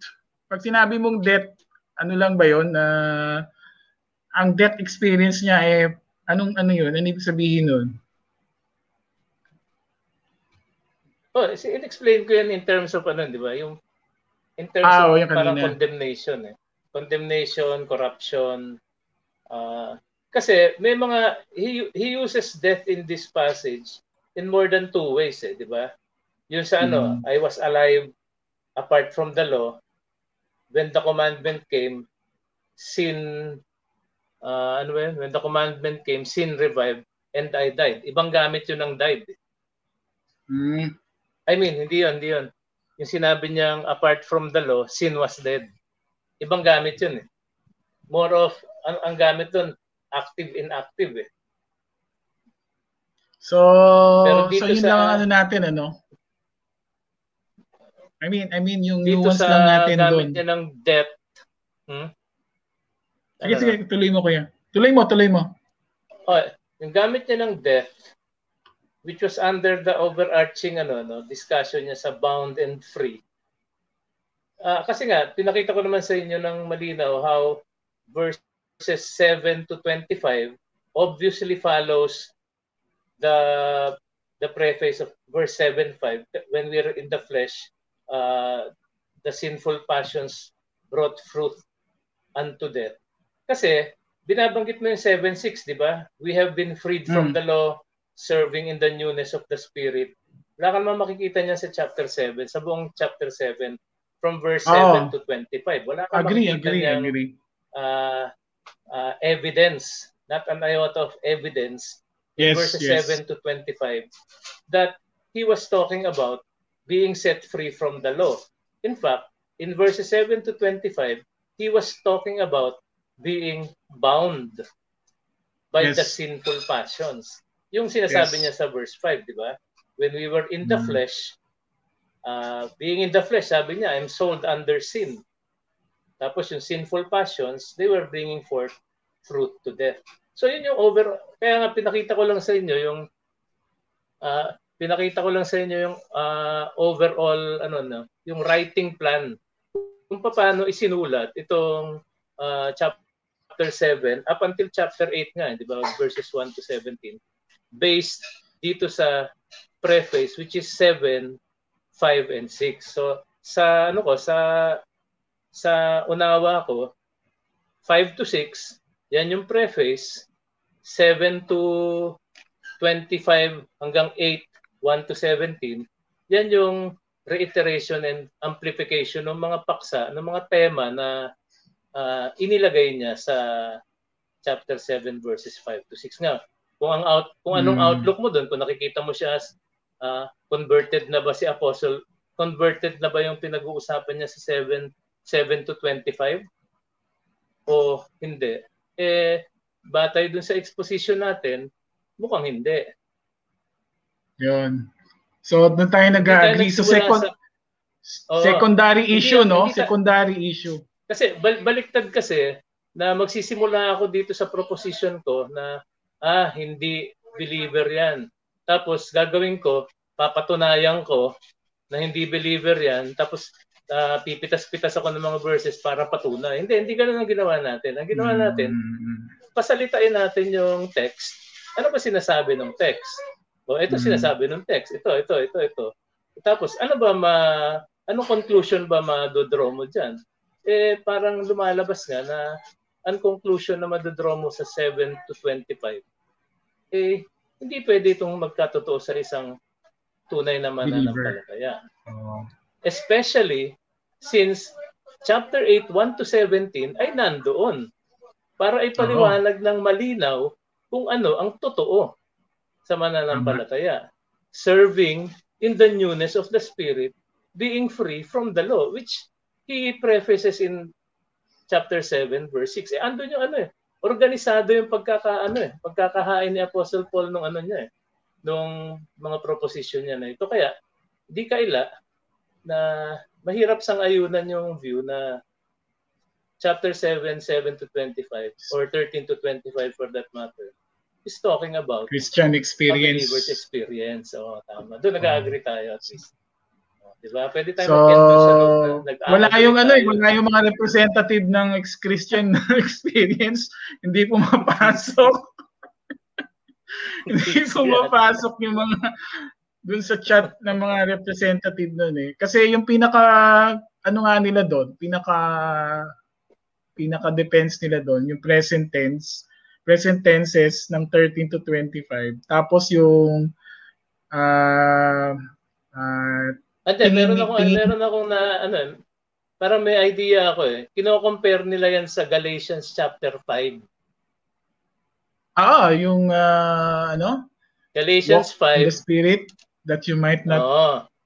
uh, gratify the desires. De, Galatians 5 uh, Galatians 5 ano, 'di ba? Uh, 16 to 18. Pero pag tiningnan mo, hindi siya comparable talaga eh. Kasi ang sinasabi sa Galatians 5, 16 to 5 18. Ano? Ah, 16 to Galatians 5, 16 to 18. In fact, mas comparable ito sa chapter 8, hindi sa chapter 7. Kasi sabi niya sa 5.16, I say, walk in the Spirit, and you shall not fulfill the lusts of the flesh. Chapter 8 yan eh, 1 to 7, Romans 8, 1 to 17 ang parallel niyan eh. Tapos sa verse mm. 17, itong 5.17, ito yung ginagamit na argument. Sabi niya, For the flesh lusts against the spirit, and the spirit against the flesh, and these are contrary to one another. And these are contrary to one another uh, to keep you from doing the things you want to do. Ayun, yung last clause mm. na yon ginagamit yun, nila. Amen. Oh, 'di ba? Sabi Amen. dito sa Galatians 5:17, to keep you from doing the things you want to do. Hindi ba yan yung ine-explain niya sa chapter 7, 13 to 25? Yun, yun ang tanong. Hindi. Hindi yan yung ine-explain niya sa chapter 7, ano, chapter 7, 13 Pagdating sa 18, kasi, pagdating sa verse 18, yung chapter 8. Oh, you're the, Oh, you are led by the Spirit na naman eh. You're not under the law. Chapter 8 na naman yan, di ba? Eh, chapter 8 na yan, oo. Oh. oh, chapter 8 na yan. Ang sinasabi hmm. naman dito sa chapter 5:17, the desires of the flesh or the flesh lusts against the spirit. The spirit. Ang linaw-linaw naman nun eh. 'Di ba? Yun ang ano, hmm. yun ang uh, struggle. The flesh against the spirit, the spirit against the flesh. Eh ang nasa chapter 7 verse ano 13 onwards, sabi niya, it's the uh, the law of my mind versus the law of my flesh. Pagdating dun sa pinakahuling verse sa chapter 7 verse 25, inulit niya eh. Yung ano ano na yung magiging MO niya. Sabi niya, 'di ba? Okay, mm. thanks be to God through Jesus Christ our Lord. Isang ano no, isang na, napabulala siya kasi hindi naman siya walang totally walang kapag-asa after sabihin niya na naghahanap siya ng deliverance mula dito sa corruption, the body of death, sabi niya, hindi naman siya kawala-walang pag-asang kalunos-lunos. Kasi sabi niya, thanks, God, thanks be to God through Jesus Christ our Lord. Ngayon, ano, ano na MO niya? Modus operandi niya. Sabi niya, so then, ano ba sabi niya? Ah, sabi niya? I serve. Sabi niya, so then, with the mind, sabi niya, with the mind, I, the myself. Hindi, sabi niya, I myself Oh. serve the law of God. With the flesh, the law of sin. Sabi niya, I myself. Hindi ano. Yung spirit kasi papasok sa chapter 8 pa eh. Ang pinag-uusapan niya dito, sabi niya, I myself. Ah. So yung struggle dito, hin- it's a struggle among the me- the members of his body. By members, ibig sabihin nating members of his body, yung mga fa- functional ano no, functional members, Mm. the will, the desires, the mind, 'di ba? Sabi niya, the inner man, I delight in the law of God according to the inward man, sabi niya. So, meron siyang ano eh, no? Meron siyang katinuan ng pag-iisip eh. Pero sabi niya, despite that, I am under, I do not have any control with respect to this law, itong compelling principle ng kasalanan. So sabi niya, with the flesh, which is sold under sin, which is under the dominant dominant uh, uh, power of sin, sabi niya, I will serve the law of sin. But with the mind, sabi niya, I myself, I myself, sabi Yep. niya, will serve the law of God. Nakasingit yun dun, eh, yung I myself. Eh. eh, crucial yun sa pag-intindi mo ng operation ng spirit. Kasi malinaw sa ano, di ba? Malinaw sa Galatians chapter 5, malinaw sa malinaw sa Romans 8, walk in the spirit, not walk I myself. Mm. Ah, yun yung ginagamit itong 25 for the Christian experience din. Kasi how can a unbeliever or a unconverted, uh, let's say unconverted Jew can say, thanks be to God through Jesus Christ our Lord. Paano daw niya masasabi yon if he's not a believer? Kasi binanggit niya si Christ eh. Eh, yung Oo, premise ano na yan? ah, natin, yan eh exceptional eh, exception to the rule na yan. Pag tiningnan mo yung buong ano, pag tiningnan mo yung buong discussion, kaya Papa, transition Pa- na yan papunta Mm. dun sa ano eh, papunta dun sa dun sa therefore ng chapter 8 eh. Hmm, palagay ko ano yun eh. Ah, yun yun yung nag nag ah, nagre-reinforce sa sinasabi ko that uh, uh, he's speaking from his Christian viewpoint to the life he lived before. That's why he can say thanks be to God through Jesus Christ our Lord. Oo naman, totoo Speaking- naman yan. Hindi naman ako nagdidis Anticip- hindi naman ako nagdi-disagree diyan. Anticipatory sa verse 1, 8.1. Anticipating yun eh. Tama Te-. Hindi ako nagdi-disagree diyan. Pala- Oh. Like ko anticipate anticipating 8-1 yung sinasabi niya ng 25 Oo, oo, oo. yung yung break yung transition na sa verse 1 nung nag-thanks na siya sa kay, kay Lord as as a believer na yun eh. kasi you cannot say that as as a Jew you cannot say that as a Jew so Jesus Christ Oo. our Lord so he's Nasingit- speaking nasingit. from Oh, Oo. pero dinagdag niya tong ano eh. Idinagdag niya Kaya nga yun ano yung sinasabi ko eh, na verse 25. tinitignan niya yung buhay niya dati na siya ngayon Kristiyano, tinitignan niya yung buhay niya dati. Ini ini-evaluate niya yung buhay niya dati sa le- sa pagiging sa lens ng ah, New Covenant kay Christ. Oo, pero yung 13 to 25, obviously, nasa ano pa Ah, yan? experience niya. Oo, yung old- experience Old niya. nung Covenant, ano, ano. pa Oo. yan? Oo. Transition experience transition. Hmm. So, yun. transition So, yan. akala siguro ng, dal- ng dalawa o tatlo, eh, mag-ano tayo ng ano eh. Ng balitaktakan tayo. sabi, sabi ko, ibahin mo kami. Tina- tinakot mo kasi. tinakot So, ko sa uh, yun. Um, so, well Wala bang expounded. phone-in question? May nagtatanong yata Baka rito. Pero may... makikita natin yung dyan, oh. direct do, direct op- opposite ng 7 tsaka 8. Pag Oo pag 'di ba? Direct Marami pa yun eh, yung lahat yun. ng mga gamit doon may sold under sin, sabi mo kanina, tapos captive to sin. Captive ba yung isang gamit doon? Oo, captive oo. or slave slave to Captivity. sin? Bri- slave, bringing slave, into captivity. Oh. O yung Oh, bandage kaya nga- doon eh. Or, kaya nga, At saka, may sa, organic, sa Roman 6, sa Roman 6 din eh. yun nga eh. Ah, in- nga sabi in-establish ko, niya na yun eh. organic yung ano niya eh. Organic Oh. yung connection ng 6, 7, tsaka 8 eh. Kasi yung Oo, idea yung ng eh. slavery, yung idea ng slavery, hindi naman nawala sa 7. Mm. Eh, Kaya lang, ang 7 kasi, na-predominate ng discussion tungkol sa law, di ba? Kasi sa 6 Mm. hindi eh. Introduction, Oo, oo. introductory, yung, yung conclusion ng chapter 6, papunta sa chapter 7, yung discussion na ng law. Kasi, di ba, sabi ni Apostle Paul, ah, ano, we are not under the law, di ba? Oh. So, ang ano So- ko diyan, ang ang ang ginagamit kasi nila yung chapter 6 to 8 is a sanctification chapter ng Romans. After Romans 5 justification, Romans 5 to 8 is a sanctification chapter. Six, So 6 to 8, Romans 6 to 8. tama naman. Pero ang ano diyan, ang ang sa aking ano diyan is Paul sa Romans 7, Paul is uh, say is uh, is a, is saying to the believers that if that we are not justified sa Romans 5, also we are not sanctified. That sin cannot uh, that the that the law cannot sanctify in uh, 7.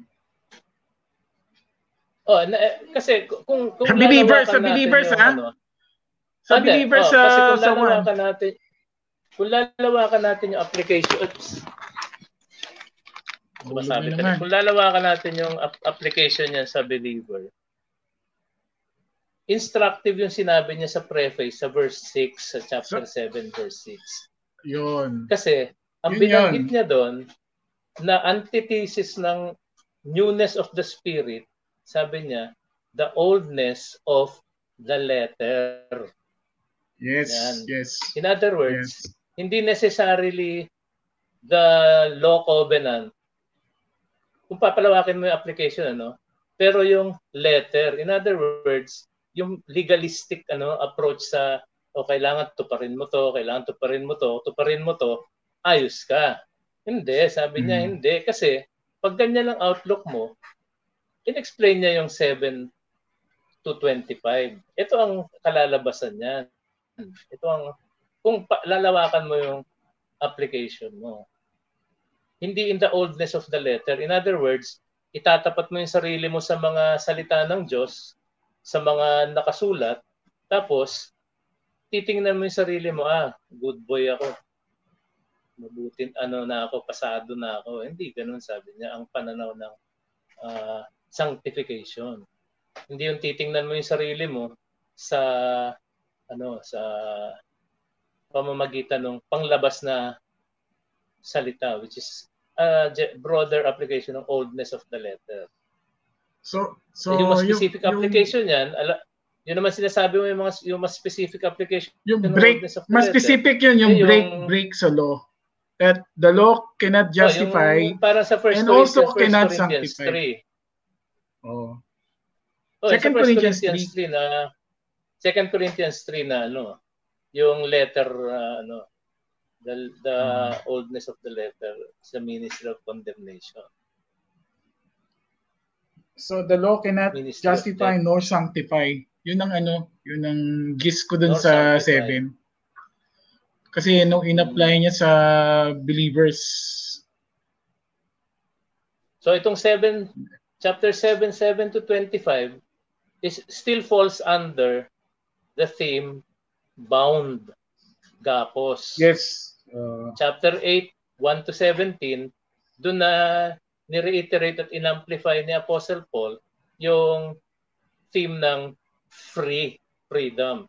Na in-explain niya sa 7, 1 to 4, di ba? Yun ang kanyang ano, eh, yun ang kanyang uh, introduction dito sa buong discussion na ito, sabi niya. eh. Di ba? Yung yung wife bound by the law, pero pag namatay na yung husband niya, she is free from the law, bound and free. Diniscuss niya yan sa 7.7 hanggang 25 hanggang chapter 8, 1 to 17. o ito si Jomel may tanong sa'yo. Yeah. Kuya Ray, Salamat, question po. Jomel. Is Paul describing, uh, Sa dalawang ano yan ha, sa dalawang box. Kuya Ray, question po, is Paul describing his actual experience or his former way of life? Kuha mo? Is Paul describing Oo. his his but I think his yun na HIS his his Oo, actual his- his experience or his former way of life. Naliwanag naman Well, sa as I exposition said, mo. ano, as I said, sa 7, 7 to 25, uh, which ag, ag nag-agree naman si Rudy with uh, with uh, uh, addition or amendments na he was talking about his personal experience and sa pananaw ko sa tingin ko he was talking about his personal experience when he was being awakened to the true nature of the law and the commandments prior to So- his ano conversion experience Sa former way of life sa tanong niya. Actual Hindi experience kasi or his former former? way of life, pag former way of life kasi, ano yan eh, parang pattern of behavior yan eh. Which Okay. is not true. Di ba? Which I don't see Paul describing in verses 7 to 25. He was not describing his former way of life as if it was a long pattern of behavior, di ba? Okay, okay. He was experiencing, he was describing an encounter. Kaya sabi ko, more of awakening, ano? When he came, kasi sabi niya eh, when the commandment came, there was an encounter. There was Hmm. an encounter with the law. Kaya si Quits with the pumasok commandment. Christian experience. Papasukin natin si Quits. t- tapusin ko lang to. Tapusin ko lang to. He was describing an encounter in those very words that he said, ano, when the commandment came. So he was describing an encounter which in which sabi niya sin revived and I died. And I, they died. So yon. Oh. Hindi ito pattern of behavior ng matagal na panahon na dinedescribe niya. Sa tingin ko, no? Kasi Sige. immediately or to sum it all up, sabi niya, who then shall deliver me from this body of death? Tapos immediately after, pumasok yung Romans chapter 8. Yun. So ano, Hmm. does it answer your question, brother Jomel? Kilala mo ba si Jomen? Hindi. Baka nag-meet na kami. Hindi ka- Baka Hindi, kilala nag-meet ka na daw kami. niya Baka eh. na-meet na niya ako. Kilala ka Oo daw niya baka kasi na-meet na niya ako. kaklase, Baka nakita niya ako. kaklase siya ni CB sa NAE Academy. NAE Academy. Dagdag na natin si Quits. Welcome, Quits. Hello po. Welcome. Hello? Dali, kukuha lang ako lang. Twits, welcome. Kukuha lang ako ng tubig sandali. Sige po. Okay. Ah, Hello? Hello? Yes. Dinig po ako. Clear. La- yes, loud and clear. Loud and clear. Try natin si, ano, Kuya Ray. May tanong ako sa kanya. Mm. Ano lang for clarification lang. Kasi before, uh, ang understanding ko dun sa pre, pre-conversion, nung una, ah, akala ko ang ibig niya sabihin is that as in unconverted. It turns out, ang ibig niya sabihin is para siyang, there's this, ano, parang time na short period of time na kung saan Paul was awakened to the truths of of uh, nung nung state niya. So parang parang parang in other words parang sinasabi yata ni Kuya Ray is that ma- iyan yung time na kung saan mako-convert pa lang si Paul. Tama po ba? Ayan, tanungin natin. Sabi niya. Sorry ah. Ulitin mo. Hindi niya yata na, Ayan, sige po, ah, na tanungin ko. Ulitin mo. Sige. Hey, Kuya, Ray, ah, tama po ba yung understanding ko dun sa view nyo na yung when, when you say pre-conversion, hindi siya unconverted Paul, rather yan yung time na kung saan mako-convert pa lang si Paul. Is that right? Kumbaga parang yan yung intermediate ah, parang time na na-awaken siya dun sa truths nung nung law. Tama po ba?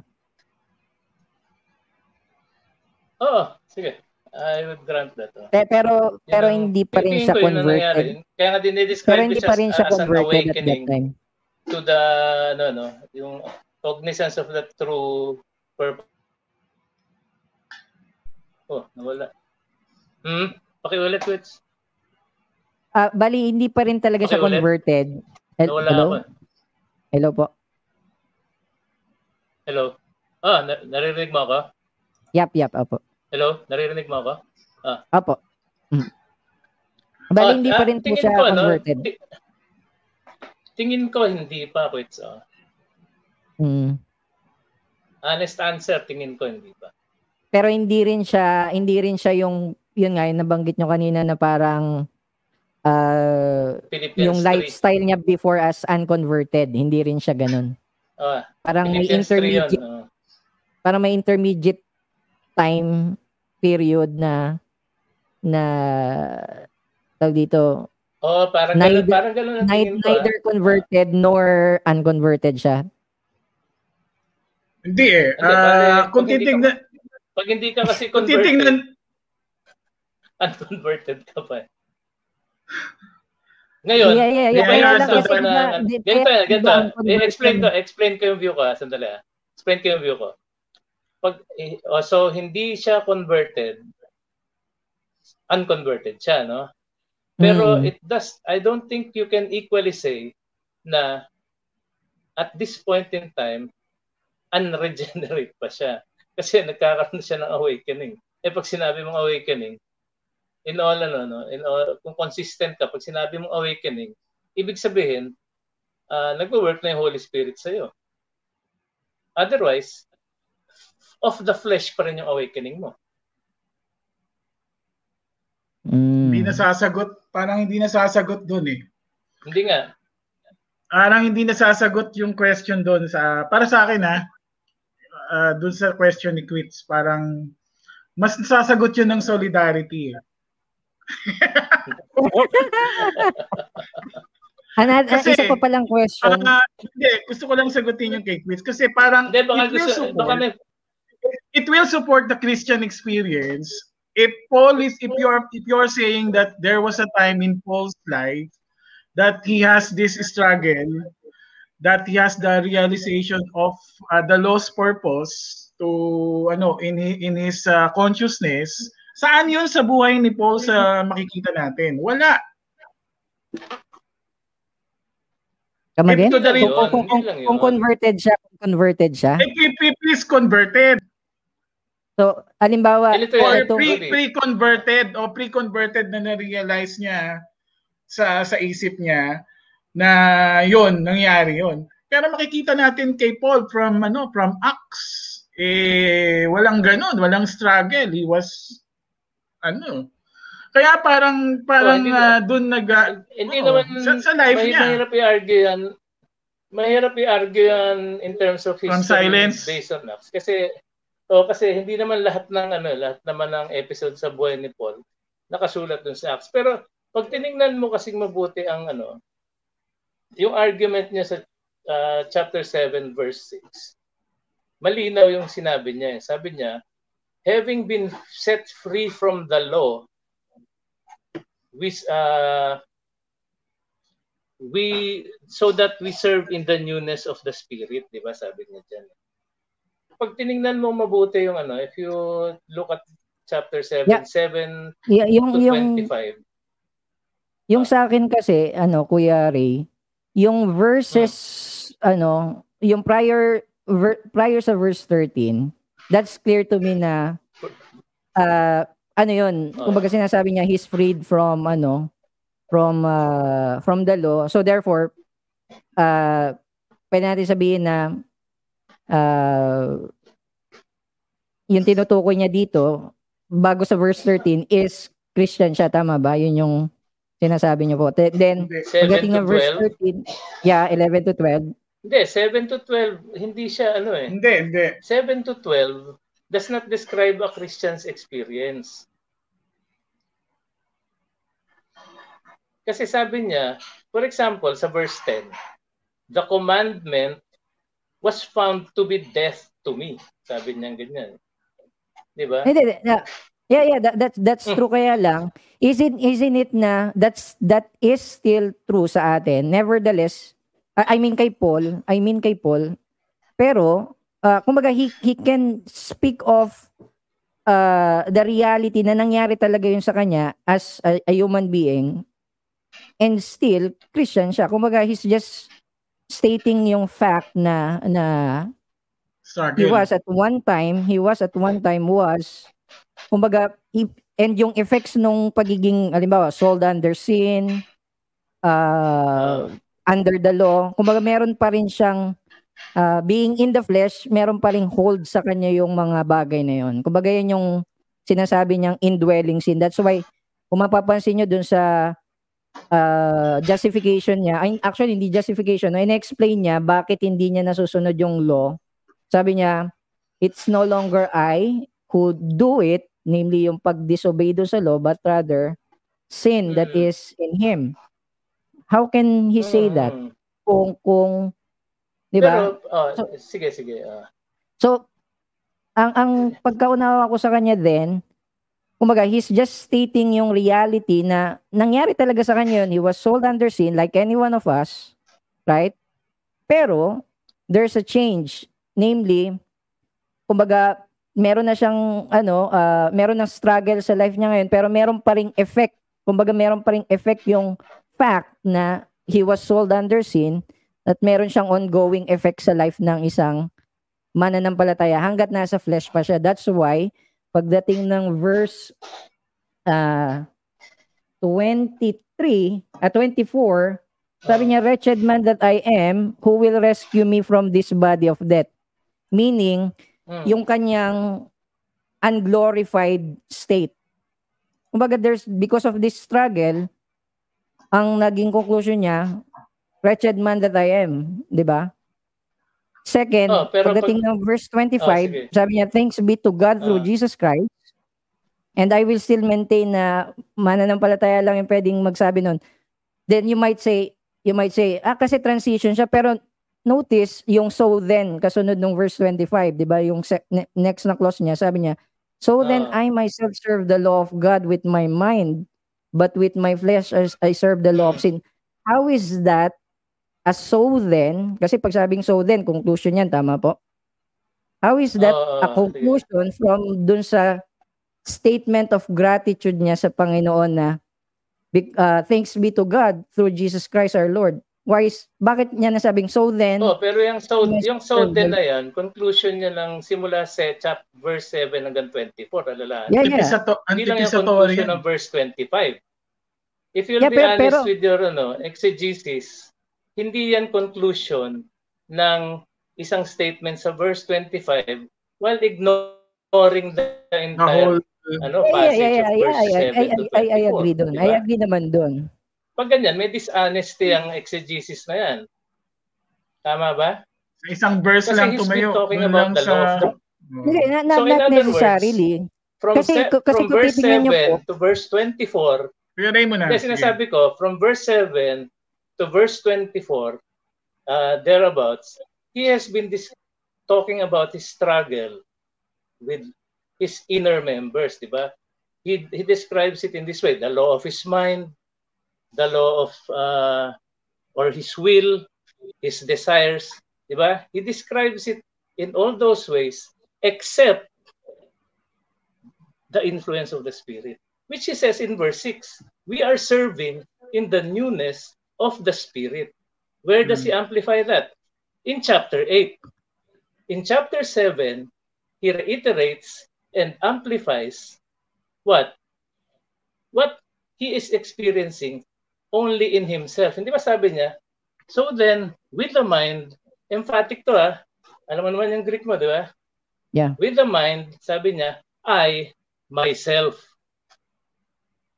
No, Hmm.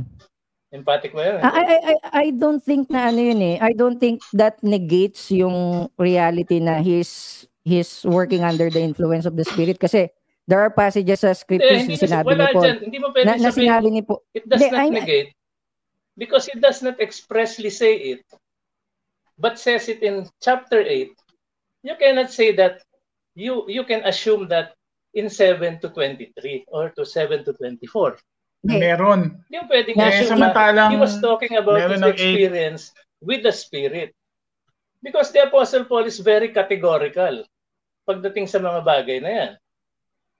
Hindi, Tama ba? hindi, hindi. Ah, Hindi. it, it seems to me kasi that, that you're saying na just because sinabi niya, I myself, ginagawa niya to. However, merong ibang Hindi, hindi. Passages sa sinasabi scriptures ko, na sinasabi niya na, sinasabi ko, from verse 7 to verse 24, ang sinasabi ko. May Eh, emphasis lang, pagdating sa 25, oops, sorry. Ayan, nawala. Ilang beses na yun. Hindi, may, may emphasis lang pagdating sa verse 25, which you seem to make up make it appear na yung last sentence ng verse 25 only concludes the first sentence na it's a so then yung so then na yon dinudugtong mo lang dun sa I thank God forgetting and ignoring completely verses 7 to 24 na sinasabi ko sinabi niya so then with the mind I myself serve the law of God but with the flesh the law of sin you can't ignore completely verses 7 to yeah, 24 yeah, I, I'm not, I'm not ignoring that. I'm not, in- I'm not ignoring that. I'm just saying na, isn't it na yung, still he can say that thanks be to God through Jesus Christ our Lord. In, uh, tawag dito, Then, Even though- muna believer. even I-disregard though mo he's an unbeliever, Yeah, right? I-disregard mo muna yon. Sinagot ko yung kanina, Kuya I-disregard Ray. mo muna yung fi- Hindi, ganito. eh. Disregard mo yung fixation natin dyan sa dyan sa se- statement na yan.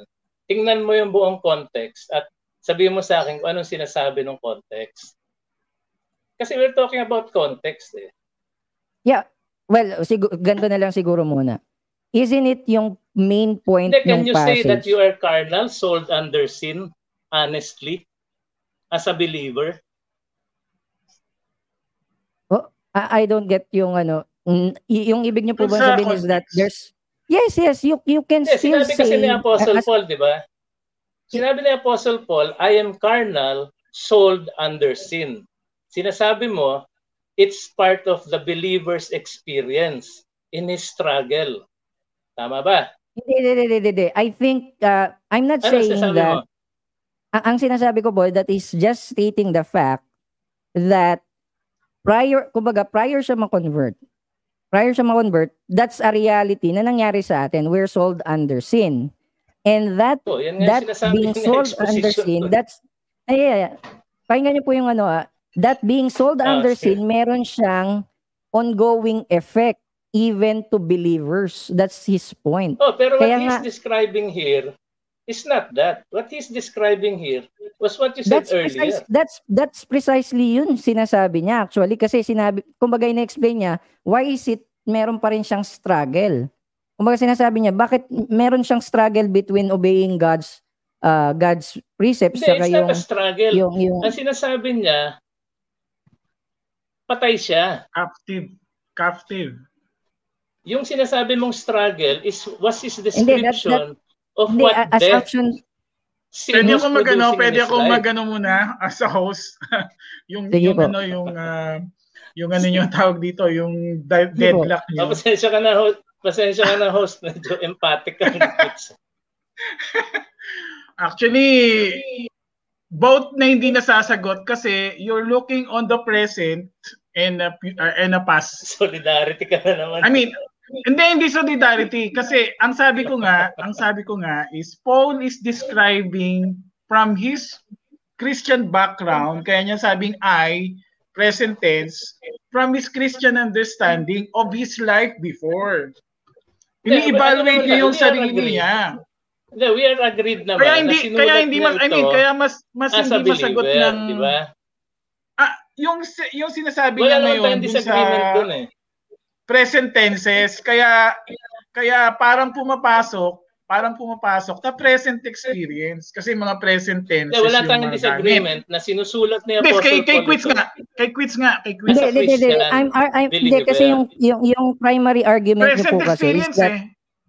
yung primary hindi ah yung prime tama ba ako nang intindihan na yung primary argument nyo is that hindi pwedeng sabihin ng mananampalataya ngayon that he was sold under sin. Or naka or, ano yun, ah, naka passive, naka perfect tense yun. Hindi, hindi naman Hindi natin siya. pwede sabihin sabi yun. niya, I am Hindi, carnal. I- I mean, yeah, yeah, yeah. Ito, Yeah, ito, ito, ito, I, isa I, lang. I, I'm asking now, you cannot Pwede, say that. pwede as a You cannot host, say that. that para mapatunayan na he's speaking. Sandali, ito lang, ito lang, isa lang ha. From, is that Paul is speaking from uh, from his Christian background to his life before. Tingnan mo dito sa dito sa ano, dito sa verse 10. Verse 10 is the clear that Oh, he ano was speaking verse of 10?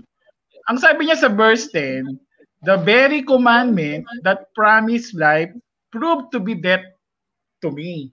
So that very commandment, which is the law, when the commandment came, the very commandment that promised life, saan yun? In the old covenant, that proved to be death to me. It promised life to those who would obey. But since he, he doesn't have the power to obey, it became death to him. Proved to be death to me. Yung context ng promised life doon is in the context of the old covenant. Do this and you shall live. So, very clear that he is speaking of his former uh, as a Jew under the law. No, again, yun nga yung sinasabi ko that yung verse 13 lang yung ina-argue ko as he's speaking now uh, now in light of ano in light of dun sa fact that yun nga that kasi yung natural conclusion kasi ng uh, chapters 5 tsaka 6 about sa law is masyadong negative, di ba? Kumbaga, one might say na yung commandment ay evil. One might say na yung commandment itself yung nag-cause ng death. And yung main point ng chapter 7 is ina-argue ni No. Paul na no, ang No. main point No. ang sinasabi niya hindi hindi niya hindi law yung nag-cause ng death, hindi rin Yes. law yung uh, evil, hindi yun yung sin. And so now he's showing, he's showing sa kanila do sa do sa bumabasa na na uh, basically ang reason kung bakit kung bakit uh, tawag dito uh, there's death sa kanya there's there's Ah. there's uh dito there's evil sa kanya it's not because of the law itself but rather yung sin that is indwelling sa kanya yun yung sinasabi Pero. And pero so- yung ano, so- pero yung Hindi, law, and so as a Christian Alam as a mo, tama yung Christian sinasabi ni Quits. as a Tama Christian yung sinasabi ni Quits, pero Hindi, in agree the ako doon. In the context of being bound. Yun ang sinasabi niya sa verses 1 to 3. Hindi, agree ako doon. Pero sa context ng law, the law became the unwitting tool. When the law came, exactly that exasperate his uh, propensity to do more covetousness. It defines the, the sin of covetousness in its gravity and produces in him, because of the law, it became the instrument of more covetousness. So, yung unwitting tool, naging unwitting tool yung law, law of Moses. yeah And sinasabi niya, oh, sinasabi niya, uh, the law is just good, 'di ba? Sinasabi niya, but it became it became it, it became an instrument of unrighteousness. Maniwanag yan sa 5 ano. So, yeah how can how can ko yung Sinabi believer mo, Brother Rudy, ah. payagan mo ako susugan niya. Ano? Oh, Totoo sige, yung ikaw na. sinasabi mo, pero it's in the context of what he said in verses 1 to 4 of being bound and being free. Totoo lang yan kasi bound siya by the law. because And you become free it- the law came because in the law Christ- came. Teka muna. Oh, ah, wag mo nang pasok yan. You become free only in Christ. So ngayon, Yes. itong effect ng law na ginagamit ng sin, sin taking occasion by the law, was true because he was still bound by the law. Yun ang sinasabi ko na When the pag inintindi came. mo, in, pagka, in, oh nga, pag inintindi mo yung introductory words niya When sa the verses commandment 1 to came 4, pala, when the commandment came. When the commandment came, husband, Kasi when the commandment came, sin came alive and produces in him more sin of covetousness. Kaya siya naging bound. Oo, oh, granted na nga yan. Granted na yan. Oh. Okay, okay, okay. Granted na yan. Pero hindi yan magkakatotoo if you have been set free from the law. Yun ang sinasabi ko eh. Kaya Amen, mahalaga amen, yung amen. context ng verses 1 to 6. Especially verses 5 to 6. Kasi sinabi niya, now, having been, having been set free from the law. Hindi mag apply yan. Yung sinasabi mong the commandment came yung more covet- covetousness breeds more covetousness if you are not under the law. Kesa, eh obviously, yung dinidescribe ni Apostle Paul na experience sa 7 to 20, ano, verses 7 to 25, he was still bound by the law. He was still under the law. In other words, hindi pa siya, he could not be divorced or he could not remarry. He was not yet remarried to Christ. Kaya importante yung illustration. Maintindihan mo illustration, the death of Christ cancels your legal obligation to the law. And everything he describes in verses 7 to 25 with respect to his struggle with the law was only because was built on the premise of being under the law. And if you're under the law, you're still bound Wala by the law. yun, disagreement Yun yung nung verses 1 to 5. Pero Sa parang yung law yung ko, nag... As I see it, ah, Bakit yung sinabing law of sin and of death? Bakit dalawa? Na, Kasi sabi mo quits. na, Nawala yata si Quits. Na, nandito, nandito pa po eh, ako. may, relation, may relationship yun doon sa sinabi mo, Kuya Ray. Kasi yung law of sin and of death, um, sinabi niya yun sa ano eh, sa text eh. Oh, nasa 8 na Kasi yan. yung sinasabi 8-3 mo na lang yung sa- Oo, sinasabi mo lang yung ano eh. So sinabi niya sa 13, did that which is good, then bring that to me. Yung law, di ba? This that that that good is the law. Yung ba yung nagbigay ng death to me? By no means. It was sin producing death in me through that through what is good in order that Oh, sin might be shown to be 5, sin. di ba? Sa exposition natin, Oo. So, so ko, ang ang ano ko lang, niya ng verse ah, 5. Naging naging bound siya is because of the law. So nung sinabi niya noon, halimbawa sa wala. verse, Kasi Ay, sinabi niya noon wala eh. 16. Alive daw siya noon eh. Alive daw siya noon eh. Alive daw siya noon eh. Wait. Before, apart from the law, sin lies dead. He doesn't have the power, yung power walang control sa kanya, but when the when the commandment came, sin became alive. And I died. so yung law na nire-refer dyan for you All throughout is the yung, context, yung mosaic, Moses, mosaic law. yes, Tama po. Yes, from uh, from 6 actually eh, from 6 and 7 6 7 verse 6 and 7 13 in particular to Paul, yung 7 7 to 12 in general to Israel. So Kaya sabi ko law, ano yun? hindi siya law in general. Hindi siya law of God in general. Yes, the whole the whole context is law of Moses. Kaya nga ang ano ko diyan, ang about- premise ko diyan. about kayo, Kuya Ray? Law in general Hmm. siya or mosaic law yung tinutukoy niya? Law, Ang law in general po ba? application kasi niya, Quits, yung ano, eh, yung commandment eh. Decalogue. eh. So you may be referring to the law as a law, law covenant, law as, a, as the Ten Commandments. Pero dito, maliwanag, yung general premise niya, ay yung Ten Commandments kasi may commandment na binanggit siya specific. Yeah, pero pero hindi siya limited. I mean, hindi siya limited doon. Mas broad yung I mean yung usage niya sa law. It meaning lang Kasi sa kumbaga, verse 6, gumamit lang siya kasi ng- sa verse 6 nga, gumamit lang siya ng Sige po. Ah, binanggit ko nga kasi kanina sa verse 6 kay Brother Rudy, yung broader application. Dahil ang sinabi niya, oldness of the letter. Eh. When he was Yun, referring to the law in verse 6, sabi niya, having been set free from the law, sabi niya, we serve in the newness of the spirit and not in the oldness of the letter. So, hindi mo Excuse naman lang, pwedeng ano, eh, hindi mo hindi mo pwedeng i-limit yung Excuse law me lang ha, uh, call sa of nature lang kayo muna. Commandments. Law of nature Hmm. lang. Toilet lang ako. sige yung dalawa muna magbalitaktakan. Sige, sige. Remove ko muna yung Law of sarili law. ko ha. Oh, maaari mo sabihin na law of Moses. Hindi, Pero Kumbaga, yun. parang, parang specific Pero ang focus application kasi, lang, specific ma- makikita mo application naman yung siya. focus niya. Ah, makikita mo naman yung focus ng law is with particular reference to the commandment. Mhm. Yung diniscuss na niya. Yeah. Pero pe- pero would you say na applicable pa rin yung ah tawag dito kumbaga generally applicable yung yung principles na sinasabi dito ni Paul sa lahat ng tao. Uh, pre, Ako pre-conversion. Ko, eh.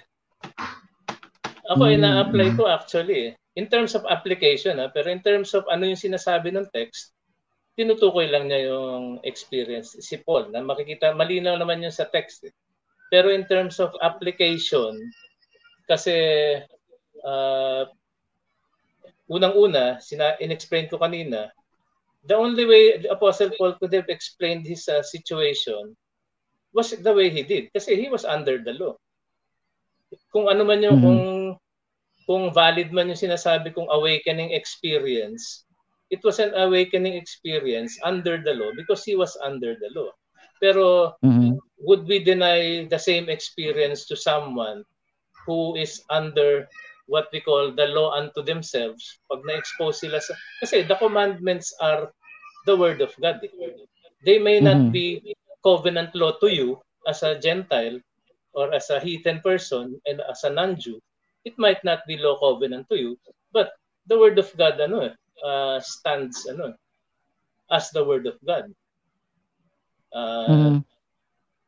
Pero pero sa chapter pero sa chapter uh, yung naunang verses ng chapter 7 which talks about about uh, the law na hindi ka pwedeng mag uh, halimbawa 'di ba nasabi dito or do you not know brothers and sisters For I am speaking to those who know the law. This law is referring to Mosaic law, right? Sa verse 1 po. Uh, ba- hindi, honestly, hindi ko talaga na-research pa yan kasi kung ang if that is consist if yung observation ni Apostle Paul with respect to uh, marriage katulad halimbawa ng law natin sa Pilipinas for example pag sinabi mo yan sa pag sinabi mo yung yung parenthetical na yan sa ano, yung emphatic na parenthetical, I speak to you who know the law. Kasi totoo yan sa case natin eh.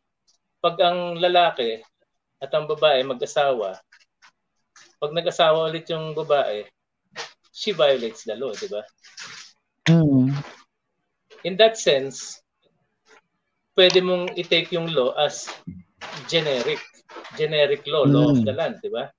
Now, mm-hmm. sabihin mo man na it refers to Mosaic law, what the the person's Apostle Paul was addressing in that verse, hindi naman niya sinabi na I speak to those who are under the law. Ang qualifying term lang niya, you know the law. Who know the law, who know the law. So in other oh, words, know the law. In, who in have other an words, understanding, a grasp of can, what the can, law says. Yeah, yeah. Can, Not necessarily. Can, can, I, ano, can I interject? because of my ano, he's speaking to believers, my friends. First and foremost, he's speaking verses 1 is speaking to believers. Wala mo na yung Jews or Gentiles. Hindi, hindi. Yung, yeah. yung, ano, yung clause na verse 1, ano, verse 1. Oh, yung sa clause to those who know, who the, know law. the law. Ah, yung phrase na those who know the law. Sino yung to those who know the law? Based on the context is oh, those who know the law cannot Ooh. be limited to people under the Mosaic law.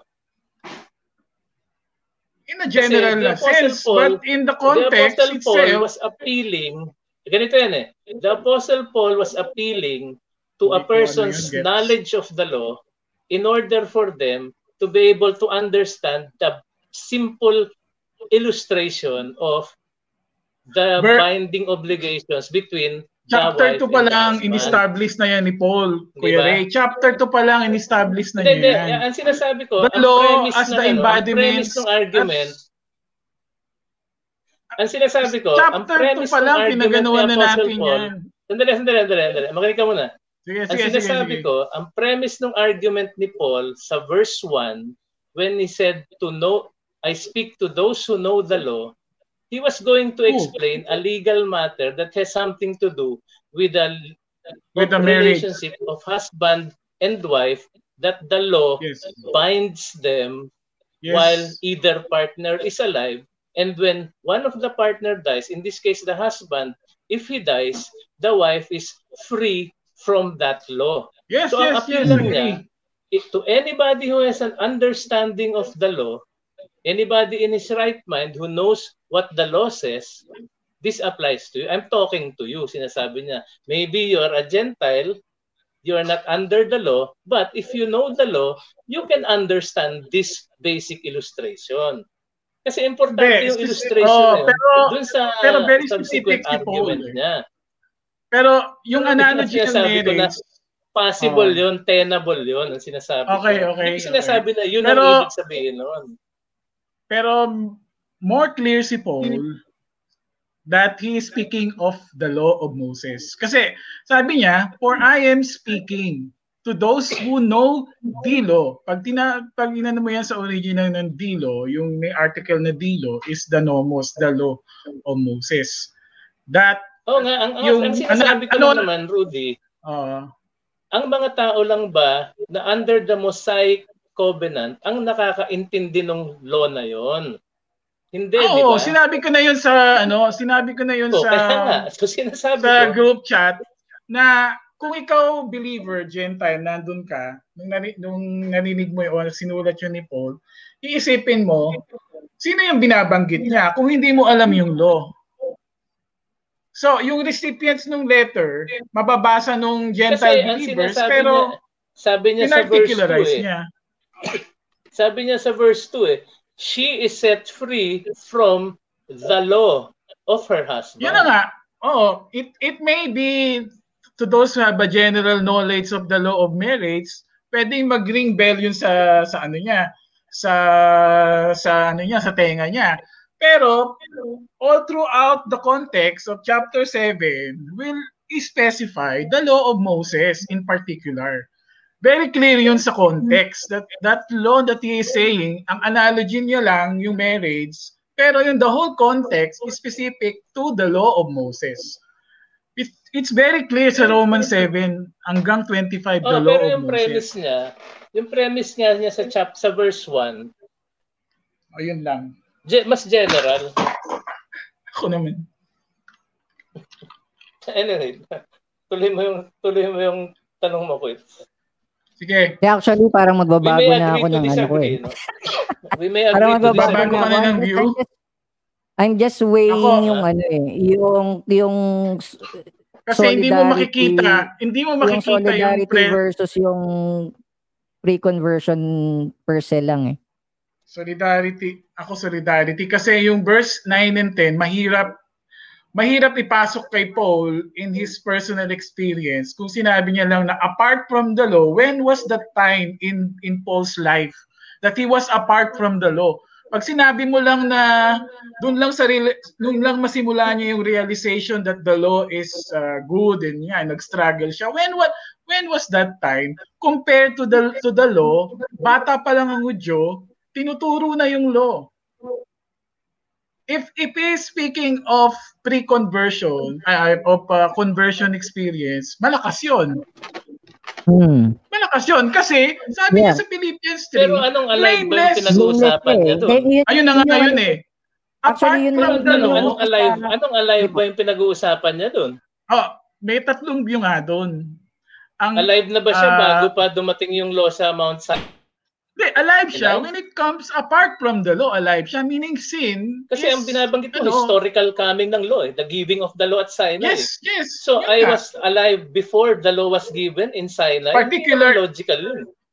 Hindi, they, they were in particular to, to to the ano to the sin that that became alive to the to the to the similar to the uh, solidarity experience of nga, Israel ang tanong, under the when law did the commandment come? When did the commandment come? Sinai When was speaking Huh? of that premise Sinai? apart apart from O the law nga, when the commandment came on Sinai, yung sin ni Paul nag-revive. Paano nangyari yun? when Hindi the commandment came- Paul nung dumating when the yung commandment commandment came, sa Sinai. specific specific yon ng uh, cov- covetousness Saan nga? yung law ah, Saan? kaya nga sabi ko saan? both eh he's Hindi speaking of both he's speaking of Hindi both mo pwedeng sabihin when the commandment came at Sinai. Hindi, when the commandment came so is... hin- Sige, sige. Hindi mo pwedeng sabihin yon. Ang sinasabi ko. Kasi ang pag sinabi mo lang na into his realization, nung na-realize niya yung uh, yung consciousness niya ng law. Kailan nga yun? Dinedescribe kung hindi niya yun, kung, eh. ang, ang point ko kasi doon, kung hindi niya yun, kung hindi niya yun gine-generalize or in, solid, in solidarity with Israel's experience that before the law came, they are alive in At the sense of sin. Kaya nililinaw yes, ko palagi sa iyo, Brother Rudy. Oh, before oh, the law came that, at Sinai. Yes, they were alive in the sense of they don't have the, the consciousness of sin having Bakit power. They, eh, sabi niya, I was alive. Yung pinaparticularize niya eh. Kaya nga sabi ko yung I so, sino tinutukoy, is, ang tinutukoy, ang sinasabi is, is, mo, uh, ang tinutukoy niya dito sa I, rhetorical yung ang I. Sinasabi mo, ang tinutukoy niya dito sa I, yung mga yung mga Israelita na lumabas galing sa Egypt. Hindi, in solidarity. Kasama rin siya. Oo nga, in solidarity the, with them. Oh, with the whole uh, experience of the Israelites. Kasi pag sinabing apart oh, from nga, the law, pag, wala pa. Pag, pag, ano yan eh? Wala pa. Ang tawag diba, wholesale. Alam mo, alam mo yung wholesale, hindi ba? Oh, yes. Lahat ng lumabas mula sa Exodus, sa Egypt, hanggang sa lahat ng pumasok hindi sa yun, kainaan. Hindi yon Yung framework, yung framework, hindi yun ang sinasabi ko. Yung framework that in the historical, Histo- uh, kaya nga sabi ko sa'yo, yung historical, historical outlook na yan. Yung purpose ng law. Yung purpose ng law. Yung, oh, uh, exactly. The law, ano, yung sinasabi ko nga sa'yo. Ministry pag of condemnation. Purpose ng law, pag sinabi mong purpose ng law, papasok yung cognizance dyan. Yung cognizance ng, ng purpose ng law. Kaya nga sabi ko, it's both. It's both. Kuya Ray, it's both. Kaya niya gina, it's both. Siya. Kasi, hindi mo pwede sabihin both. Pwede mo sabihin, it's true of this and ayun applicable to this. Eh. Kasi, huh? paano mo masasabing, paano mo masasabi that Paul was Hindi mo pwede sabihin dalawa meaning nung text. Ang sinasabi hindi, mo, dalawa in solidarity meaning nga eh. Hindi, in solidarity. Together with the whole Israel. Eh. Yung ay niya doon, yung ay niya doon. Oo, maganda. Oo. Di ba nag-agree naman ako sa iyo sa solidarity. Pero when it comes to ano, breaking it down in detail, kohi- hindi na nagiging coherent yung solidarity concept kasi pinapasok mo yung history ng giving of the law at Sinai, which was a historical event 1,500 years before. Oh yes, kasi yan yung paradigm niya. I was alive. Pag sinabi mong verse 9, I was alive without the law once, yung without the law na yan, ang tinutukoy niyan yung Sinai, illogical na yun, yes. di ba? Ano naging illogical is, nung sinabi eh, niya doon sa 8.2, yung... Law, nilagyan mo ng date yung without the law mo na ano eh, 1500 BC eh. Hindi ko makuha yung date eh. Kasi in hindi, hindi yun ang framework. mo ba, Quit? Kasi Yeah, yeah, ang, ang framework it. niya, katulad ng Galatians 3. Tanong natin kay Quits kung naintindihan niya yung sinasabi. Oh, pwede naman ako. Ako naman. oh, sige. Galatians 3 uh, ang premise niya. Kong, ano? Yung when the yeah, commandment what, came in... Yung, yung sinasabi ni Kuya Ray is that yung when the commandment came is referring dun sa knowledge of the law. Tama po ba? When when na, na-realize niya yung yes. law. Oh, idiomatic yan eh. Hindi yan pwedeng gawing literal na ginagawa ni Brother Rudy. literal na, na literal historical. Uh, historical. Rather, oh, the moment na nagkaroon siya ng knowledge oh. about the law of God, uh, nabuhay yung, kumaga na, na nagkaroon siya oh, ng... Uh, Kasi yun ang context nun eh. Aroused eh, di ba? Yeah. Tama. Wala Tama, nga siya doon. Ano, medyo, wala, wala siya doon. Hindi ko sinasabing nandun siya. Pero he is sol in solidarity that in the experience of Israel at that giving of the law. When the law came, apart from the law, when the law was not yet with Israel. Kasi pag sinabi mong apart from the law, in na fact, history hindi pa niya nare-realize, hindi, kasi ang, ang, ang punto mo kasi, yung apart from the law, is hindi niya pa nare-realize, wala pa sa consciousness niya. 'Di ba? Yun yung ano mo eh. Yung diba? sinabi mo kasi yung, yung realization, 'di ba? Yung purpose na, ng na, law. Nung na-experience niya yung ministry yung ng true law purpose of ng condemnation, law, na mo, of condemnation, ha? na, na-experience niya rin.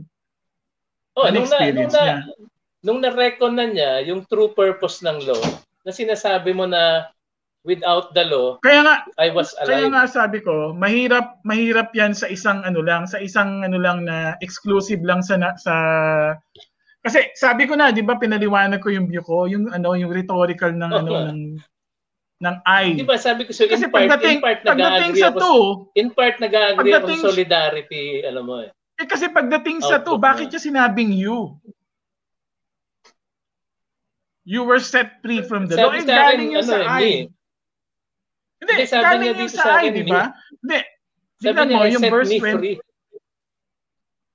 Oh, you, tapos us. Hindi, sa version Hindi, ko nga, yun. eh, set me free, hindi you. Mali yun. Oh, tingnan mo. Mo eh, sa original. textual variant sa pinag-uusap. Huwag ka maging dogmatic You- kung may textual ano, variant. Pati, hindi. Pa- pati sa 3. We. Doon mo doon mo hinihint yung ano mo eh, doon mo hinihint yung doktrina mo eh sa textual variant. Eh.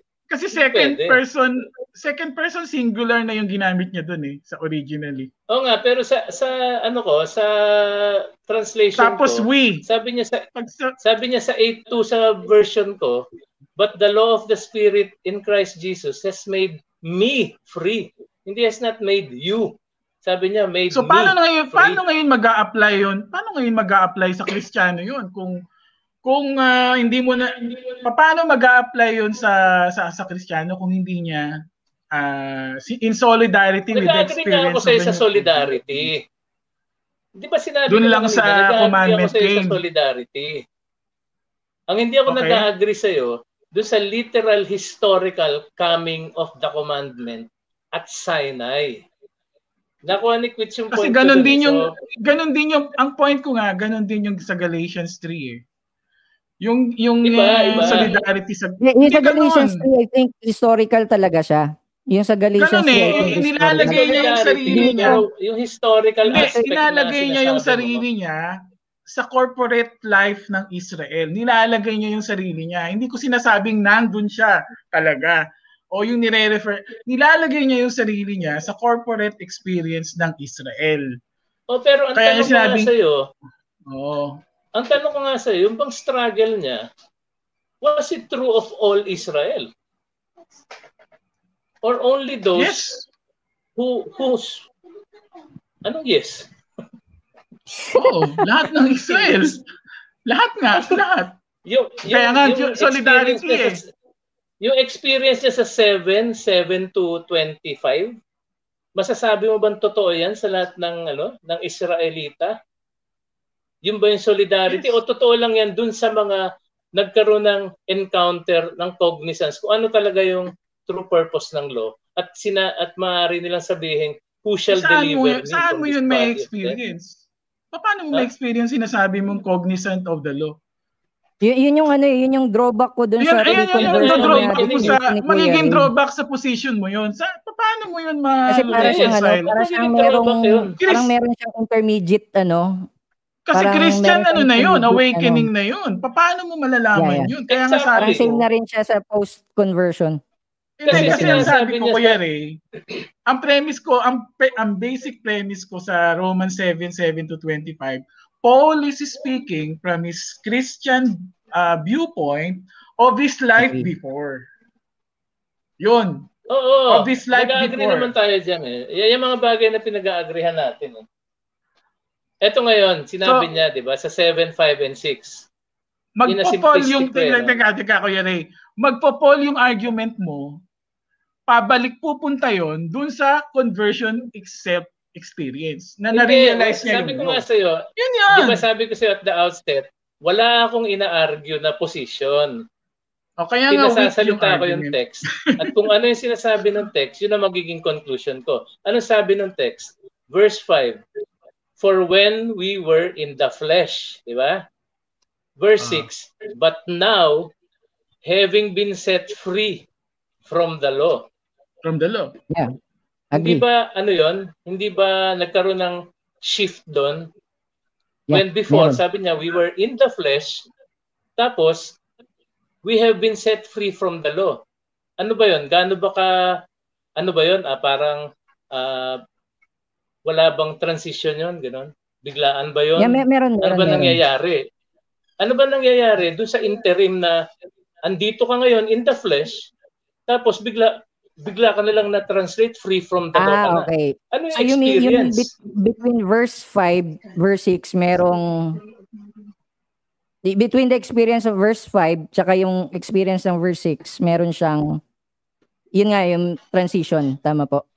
Yan yan yung nakikita ko, Quiz. Ano? Kasi sabi niya sa verse Ah. 5, when we were in the flesh, dinescribe niya, the passions of sin worked in our members through the law to bring forth fruit to death. Yan yung previous. Yung post, Okay, okay. now, Okay. having been set free from the law, having died to that in which we were held, so that we serve in the newness of the Spirit. Yan yung ina-argue ko na sa observation ko, according to Paul's writing plan, nasa chapter 8, 1 and following. Sorry, Nalaglag. sumabit. Sumasabit. I, Naka-earphones. I think, I think Kuya maka, rin. mag-agree O, so ako dun ngayon, sa ito ano. ngayon, di ba? Kung, kung yung, kung Kaya, yun po yung definition nyo Nakikita mo sa yung point na pre-conversion. sinasabi kong may transition. Yeah, yeah. Yeah, if that's your Oh, ano, yun. th- that's your definition of pre-conversion, I think hindi naman siya sa akin ano. Hindi, hindi pre-conversion. Huwag mo, I i-disregard mo lang yung pre-conversion. Kumbaga between, parang gano'n. Magiging conversion Right. yun. Kasi magiging conversion Parang yun. some, somewhere in between. Hindi, magiging conversion yun. Kailan mo na-realize yun? Ganito, Kailan mo ganito. na-realize Ito, ito, yun? ito. Sa conversion. Hindi, ito, ito, Kung ito. totoo yung Ito, ito. sinasabi mo, Settle hindi yan, mo no? makikita yun while unconverted. ito, ito para masettle yan, ha? Mas matibay Ito yung conversion yan, ano ganito doon. yan. Pre-conversion. Yes.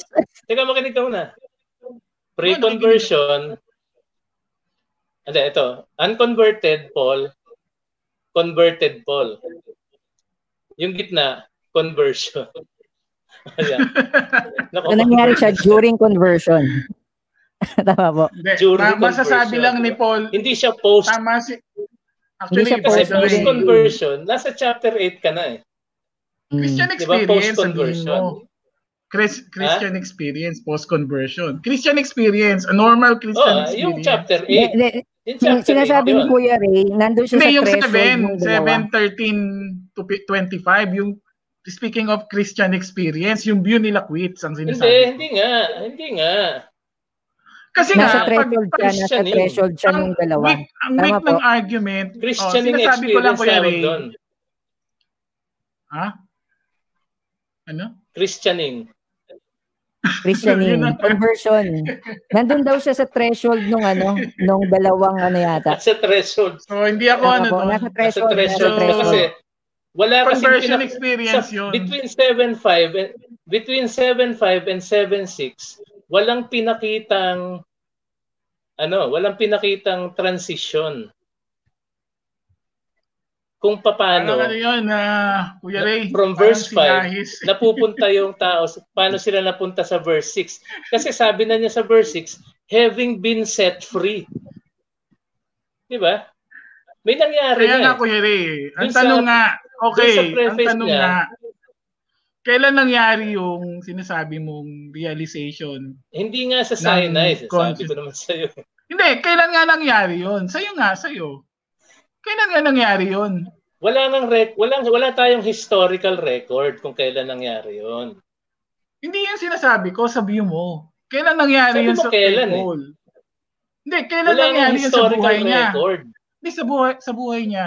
Siyempre sa buhay niya, bag Pwede mong, after siya, nangyari to sa buhay niya, af, after siya nung nung nagta-transitionan niya siya from yung confidence in the flesh as a Pharisee. 'Di ba? Kasi prior to his conversion, prior to his Romans 7, 7 to 25 experience, sabi niya, if anyone has Mm. confidence in the flesh, I more Siya yun. so. Di ba? Tapos in-explain Mm. niya. In, eh, Christian, ano na yun? mga Pharisees, di ba? Prom- promise, yun ang, nila yun ang punto ko. Promise Ano? Christian experience. Promise Christian na viewpoint. I-examining his Oh, wala naman life nagdi-disagree dun eh. Hindi, parang Wala sinasabi mo kasi. nagdi-disagree dun sa sinasabi mo. Hindi, I mean, I mean, I mean, Wala- I mean, ini-describe niya yung, ah, hindi, alam ko nag-agree ka, pero yung, yung argument mo, eh parang pumupunta doon sa time ng time na sinabi yung time ng buhay ni Paul na na-realize niya when he came to that consciousness of the purpose of the law. Di ba? Yun ang sabi oh, mo. yan, exactly. So, Ano sinabi ko? In the likelihood, in the Eh, ito yun eh. conclusion, that, Dinadramatize, dinadramatize niya dito sa 7 to That- 25. that kung hindi mo yan ipapasok sa yung sinasabi ko na ano, kung hindi kung ipinapasok mo lang na na yung nangyari sa kanya in his uh, pre-conversion, hindi niya masasabi yon sa I. Bakit? Hindi niya Kasi sabi niya present na- tense eh. Eh, present ang sabi niya niya eh. yun. Kaya nga mas matibay yung argument mo sa Christian. Bakit hindi masasabi yun? Naging ex- Bakit hindi experience masasabi na. yun? Sige, ah aralin pa natin. Pero mas ano ako dun sa ano eh, sa mas ano ako dun sa Kasi tingnan mo yung may- reference niya, yung adverb na tingnan mo yung adverb na ginamit niya sa ano, sa verse 9. Sabi niya, I was alive without the law once, meaning before, di ba? there was a May time na ginamit eh. Yeah. Oh, in other words, kailan niyo nasabi yon? As a Kailan niyo nasabi kasi, yon? as a writer, yung, When is- yung binabanggit ko kasi sa yung ubiquitous writer, pwede kang lumipat ng point of view mo. Eh. Pwede kang sumulat na as though nandun ka sa nangyay, pinangyayarihan mismo. Historical Pwede present, yeah. sumulat na Assignment na lang ano, po ano, natin. ano yun eh. Point of view ng writer yan eh. Hindi, mas matibay, mas matibay yung ano, mas matibay yung sabihin na na kasi ang ang hirap sa buhay ni Paul, yun ang sabi ko, ang hirap sa buhay ni Paul na yung struggle na sinasabi niya ngayon, hindi niya nakikita nung ano siya, unbeliever siya. Yeah. Nung hindi pa siya Kristiyano. Hindi ko nakikita yon sa sa ano sa So ang assessment niya sa Philippians 3 based on his being a Jew, blameless. Now dito, ina-assess niya yung sarili niya in his Christian. Napaka-negative eh. Oh, yung Ne- struggle yung na to, niya dito eh. yung Yeah. struggle dito na sinasabi niya, eh, hindi niya na hindi ko hindi hindi mo makikita sa life niya before a Christian. He was set, he was uh, talagang ano siya, assertive siya to to that point sa buhay niya as a Jew. Pagdating dito sa Roman 7, eh naging struggle siya. So yun yun, yun yung kahirapan doon na nakikita ko. Na kung Saan, saan? exclusive dito sa Verse dito sa describe sa Roman 7 na sinasabi mo lang yung Oo, katulad ng pariseo na Sabi ko nga, as, pag tiningnan mong mabuti yung chapter 7, verses 7 to 23, ang tawag natin dyan, internal conflict. Conflicted siya sa Sabi- sarili niya. sabi kasi nung ano, Among sabi ng mga ibang sabi ng mga ibang commentator, ano yan eh, diat, ano yan, diatripi. Diatripi, sabi ng ibang commentator, na ginagamit ni Paul yan eh, talagang yung vivid, vivid Oh, illustration pag, ang ng... sinasabi ko, ang sinasabi ko, based sa text, pag tiningnan mo, sinuri mong mabuti yung text, dinedescribe ni Paul ay internal conflict. Conflict niya sa sarili niya. At ang mga Oo. elements ng conflict, Vivid malinaw dito yung mga elements ng conflict. Sabi niya, mind, desires, will, di ba? Flesh. Yun. Hmm. Limited dun yung discussion niya sa struggle niya sa Pero 7. Exposition 25. yun ng ano, Ngayon, 6, 6, Okay. 7. Oh, exposition to ng 5 actually. Kasi ang exposition ng 5, 5, 6. 6A. Nasa chapter 8. 6A. 6A. I mean 6A. Hindi, hindi. Nasa, nasa chapter 8 na yung having been set free. Kasi dito, hindi naman siya set free dito eh. ah, set 7 free siya. nga. Di ba? Simula chapter 8, exposition niya ng being set free. At yung struggle Yes. ng isang Kristiyano being set free. Kasi sinabi ni Apostle Paul doon, for example, sabi niya, do not, uh, you are not debtors to the flesh, di ba? Hmm. To live according to the flesh. So andun pa rin yung struggle. Hindi naman nawawala yung struggle. Pero itong struggle niya dito, itong conflict niya dito sa 7, 7 to 25, internal conflict. Conflicted siya sa sarili niya.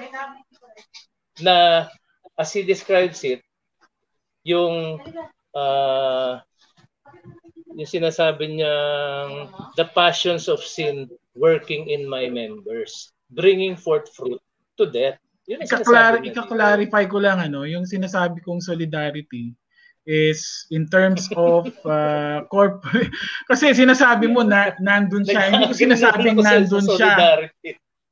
hindi ko sinasabing nandun siya. Ang sinasabi ko ina-identify niya yung sarili niya of the corporate life of Israel when the law serves its purpose to condemn Israel the ministry Oh, of condemnation. Yun yung, Pero yung ina-identify niya yung sarili niya. Oo nga.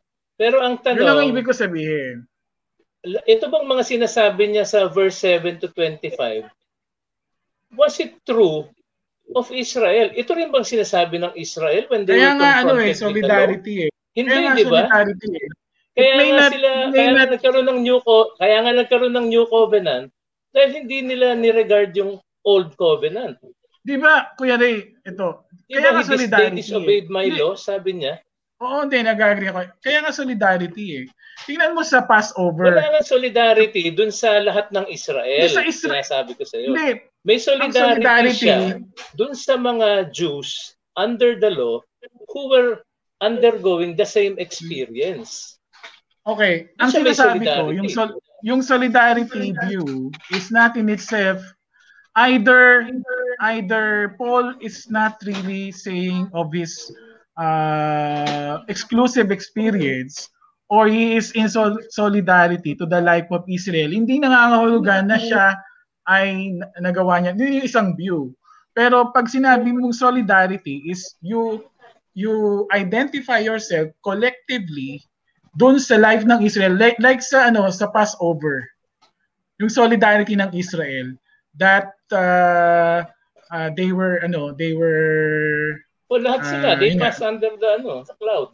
yeah, yung, yung ano yung yung yung solidarity as as Israel yun yung, yung inaano niya not in itself na Oo nga. sabi nga nung iba sabi nga nung iba exclusive solidarity. uh, Pag sinasabi mong solidarity, lahat ng actions ni Paul dito sa text can be Ginagawa rin ascribed ng to. Israel. Kasi Yeah. solidarity, di ba? Oh, Mm. Mm. hindi hindi ganun Eh, yung kaso hindi solidarity as the Hindi. corporate Israel there there are certain ano, there are certain components of Israel. The kasi nga si Israel. Paul eh si Paul itself yung Kasi ibang mga view exclusive eh. nila. Hindi, yung mga exclusive exclusive view na na exclusive exclusive view na na si autobiographic autobiographical lang 'yan sa buhay lang ni Paul. Eh, ibig sabihin, hindi rin applicable sa sa Israel.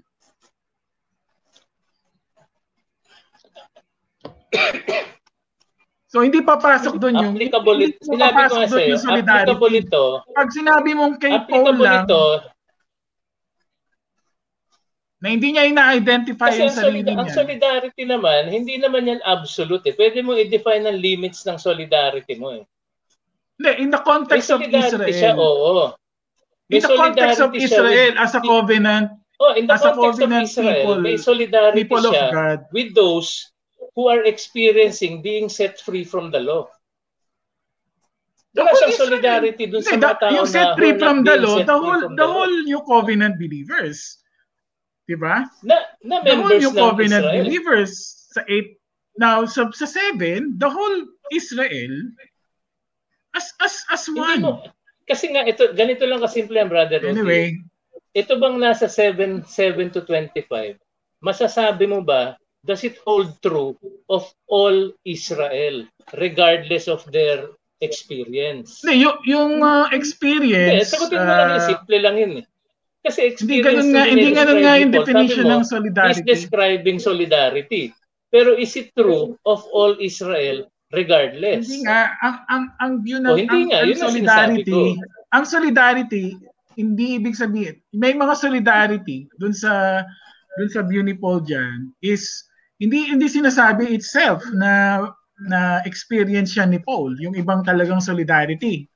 Meron nga kaya nga sabi ko both, Oo. eh, both na Oo talagang nga. hindi niya ginawa yan. nga. But hindi yun nga yung sinasabi Defined ko. Hindi necessarily solidarity. Yun lang ang sinasabi ko.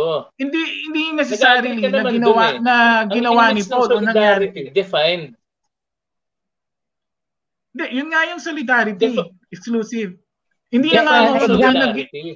Kaya RD, hindi, I think, hindi yung sinasabi ni Kuya na ginawa ni Paul na nangyari kay Paul. Yung Personally. sinasabi ni Kuya Ray yung ano, solidarity, halimbawa, in terms of uh, Paul is in solidarity with Israel in terms of being under the law.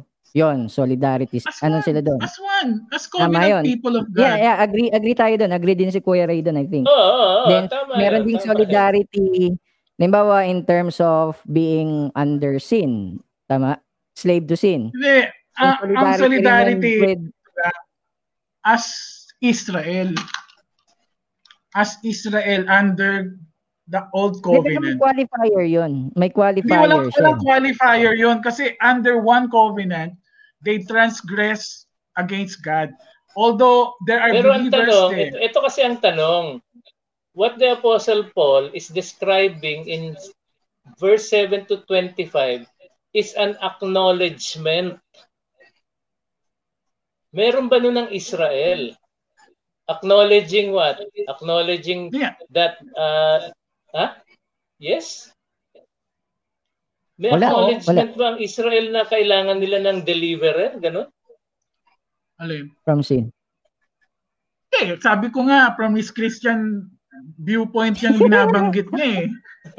Hindi from Israel's viewpoint eh. Ganito, i-define natin yung limits ng solidarity. ang, ang, ano, ang sinasabi transgression ko ng eh. Israel. I-define natin ko. yung limits ng solidarity. Ha? Uy, 248 na. Kanino may solidarity si Paul? Sa buong Israel ba? Regardless? O As, as, may as segment lang Israel. ng... As, Yung, yung as- dinedescribe as niya sa 7 to 725? Sa buong Israel, applicable yan? yes. In solidarity. Hindi. Ano ko, it's applicable ba to sa buong Israel? Hindi, hindi. Hindi.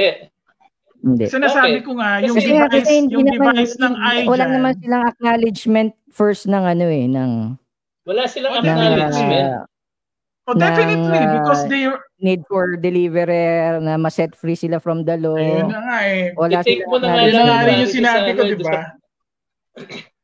Yung Pharisee doon sa na nga yung the eh. Pharisee. Ano sinabi mo? Alin? Sabi mo, lahat ng Israel may solidarity kay Paul dito eh. Hindi. Ang sinasabi ko, Paul is explaining from his Christian viewpoint of the corporate uh, life of Israel under the law. In his What experience, Israel? Israel, Hindi nga eh. Israel is the covenant people Kaya of God that tinatanong ko sa'yo. transgresses the law. Ito When ba the law corporate came- life ba ng Israel? Corporate life ba ng Israel ito? Na the, I do not do the good that I Under the desire. law. May acknowledgement ba ang Israel nun? Sabi nga ni Quits, wala eh. Nag-agree kami ni Quits dun. Yeah, yeah. Halimbawa, nung sinabi Di niya ba na sinasabi I ko, do not- under his Christian viewpoint, Kuya Ray, ang sabi ko, he is, he is explaining from his Christian viewpoint of his life before. And Oo nga, in solidarity with Israel.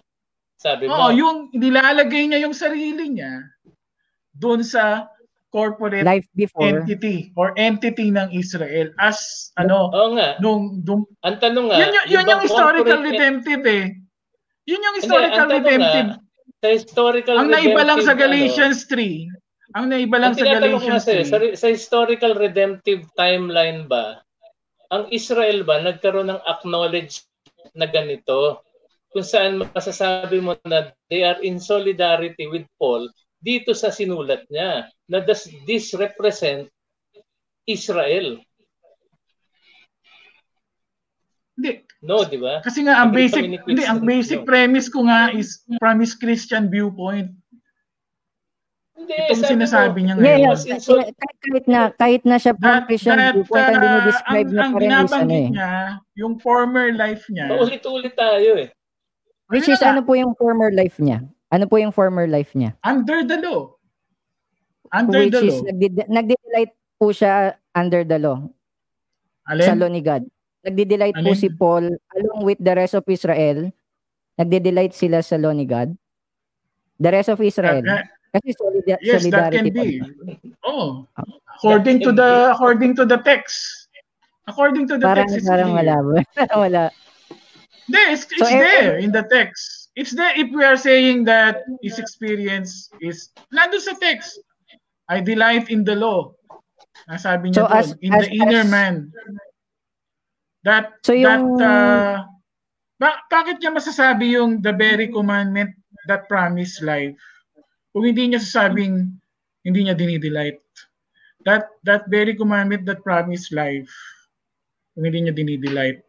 Tapos sabi niya din dun sa ano, ah, ah, 'di ba? In the inner man, ito. For I delight in the inner in the law of God in my inner being. That can be said by uh, an Israelite. Na said. Who shall deliver me? Oh yes. Under under ano?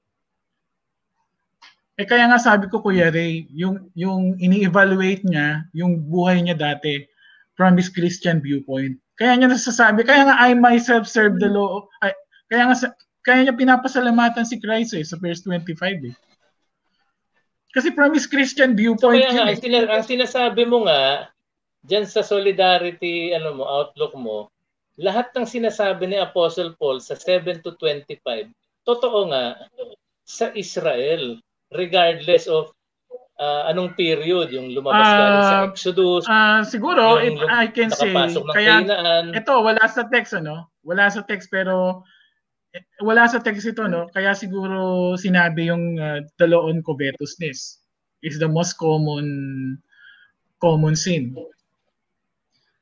The most common uh, sin yung 10th commandment yung 10th so ano connection niya sa solidarity? ang experience nung sinata hindi tinatanong mo kasi nga sabi ko hindi not necessarily na ang solidarity ay ginawa ng isang ni, ni Paul na exper- na na ginawa ni Paul.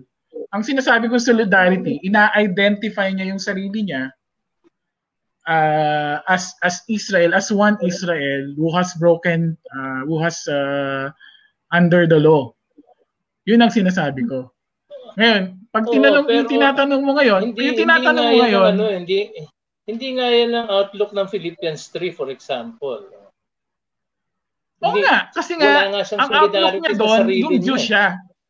Oh, as a Oh, Jew. eh, sabi mo, Jew.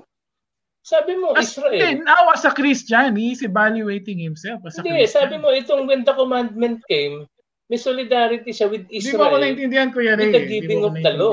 Pinaliwanag ko na yan eh. Kasi, ang sinasabi ko, pinapaliwanag niya ngayon sa Christian sa Christian viewpoint niya, yung buhay niya natin Nung hindi pa siya Christian. the Pwede ka na kasi pa mag-period siya dun. Christian. No? Yung buhay niya dati, period. Pero pag dinagdagan mo ng yung buhay niya dati, with solidarity with Israel, dun nagko-komplika eh. Bakit? Tama yung Anyway, sinasabi mo. Nag-agree naman kami dun eh. Dinidescribe niya yung buhay Pero, niya dati. Kung, Period. kung ito yung Pero buhay, kasi mo ang yung pina... in solidarity with Israel, kailangan i-qualify mo yung limitations nun eh. Dahil ang lawak ng Israel eh. May Israel na galing sa Hindi. Egypt. May Israel na pumasok sa Canaan. May Israel na bumagsak sa wilderness. Ang lawak ng Israel. Sino sa Israel? Israel under the law nga, sabi ko eh. Israel under the pero law yung eh. experience niya, okay yun. Broadly speaking. Sabi nga ni Quits, broadly speaking, okay. May solidarity siya with, with Israel kasi lahat sila under the law covenant. Eh hindi naman yun ang Under- sinasabi niya sa 7, 7 to 25 eh. Hindi naman niya sinasabi Hindi, sinabi mo, niya yun sa 6 eh. We, we, yung experience na yun eh, we eh. Sinabi niya yun sa 6 eh. oo nga, oo. Andun yun, nag-agree nga kami sa solidarity. Nag-turn, nag-turn sa I eh. Tapos Sinabi bumalik sa sa'yo, nag-agree kami sa solidarity with limits. Ano yung limits? I-define mo kung kanino siya may solidarity. Sa lahat ba ng under the law may As, a, solidarity siya as, dito as sa ano, experience as, niya? as, i- Pati dun sa mga nag-fall sa wilderness, may solidarity siya dito kanina. sa experience niya. pinaliwanag ko yung Galatians 3, Kuya Ray. Inano ko yung Galatians 3. Ang kaso lang, we yung nakalagay doon, we. We. So, Oo nga, hindi, sabi ni Paul, solidarity we. kasi, kaila, Ganun in yung, ganun to ganun yun. Hindi, ganun yung in sinasabi ko. to the Yung term sa, solidarity, para din yung union eh. Para din yung Christian union. I-define mo yung ano, i-define mo yung terms and limits ng solidarity. In the same way na dinedefine natin yung terms and limits ng Christian union, di ba? Oh. Hindi, eh, Pag sinabi ang mo, sinasabi ko sa ginagawa ano, mo kasing blanket, ginagawa mong blanket statement, he has solidarity with Israel, all who are under the law. Oh, nag-agree naman hindi, tayo. ito, oh, Pero yung hindi verse, yun ito yung verse hindi naman specific, 20. dinidescribe niya sa verse 7 to 25. Eh. Hindi, ito, ito, solidarity. siya ng Ito, specific experience na hindi totoo sa lahat ng tao. Hindi, ito, ito. Ito yung sinasabi ko. Yan. Yung ganyan, may nga lang dito, no? Group chat ito. Malapit na, 3 hours, ano na natin. Now, before faith, haba. Now, before faith came, we were held para captive na under asong the law. hinahabol yung buntot na paikot-ikot lang tayo. Ayan, oh. Di pa solidarity yan. bumibilis yung takbo. Ito, verse 23, Kuya Ray. Pakinggan mo muna. Now, before faith came, we were Ah. held captive under the law. Si we, in-identify ni Paul yung sarili niya. So, ano tong captive under the law? Oo. Hindi ba to yung redemptive historical na sinasabi ko? They were captive under the law, Oo, imprisoned. tama yan. O, may solidarity It's siya. whole, In that context, oh, in that context, pero Ganun ano din import yung sa- context yan dito sa discussion niya sa 7 hindi, nandun yun 25? sa verse 6 pa lang. Ini-import mo eh. Hindi, nasa verse 6 pa lang, oh. Oo, mo pero sa verse dis- 6. Yung discussion sa 7 to 25, pag tiningnan mo, nagte-take on siya ng sarili niyang flavor, kumbaga, sinasabi ko. Parehong pareho yung language ni Paul eh. Kasi parehong pareho eh. Apart from the law, uh, Unless, kasi ito yan eh, unless sabihin mong absolutely, totoo itong 7, 7 to 25 sa buong Israel at all times, regardless of ano, regardless of experience, mag-agree ako sa'yo na absolute yung sinasabi niya. Eh kaso hindi eh. hindi, uh, dito sa verse 5, di ba sabi niya, we were living in the flesh. Our simple passions Oo. aroused by the law. Di ba sa verse 5, sinasabi Oo. niya yon We, Oo. which were worked at our members to bear fruit for death. Yan ba sinasabi niya tungkol sa lahat ng Israel? Oh, Yan, yan we were living in the flesh. Israel? Pati yung verse 6? Corporate, verse six? corporate nga. Corporate nga eh. Pati yung verse 6? Oh, verse 6 is for the Christian. Ano, eh, I mean, as a Christian, before before you were a Christian, sabi niya dun sa sabi niya dun sa mga believers sa sa Bigla Rome. iniba yung perspective mo eh. Hindi, dito sinasabi niya sa verse 5, speaking of the Christian, di ba, the church, "While- for while we were living in the flesh, our sinful Yes, passions. Sinasabi mo, anong sinasabi mo? Solidarity with the Jews, hindi with the Christian. Ang They were sinasabi ko sa'yo, formerly- solidarity Hindi, with the hindi Jews under the law eh. who share ba ang gamit- ex- experience. Hindi, ang gamit niya nga dito eh, to those who know the law. Those Christian Oo nga, pero brothers, tingnan mo sa in verse verse 6, 1, sabi niya, Now, we have been set free from the law. Yeah, the same, siya the same, uh, solidarity.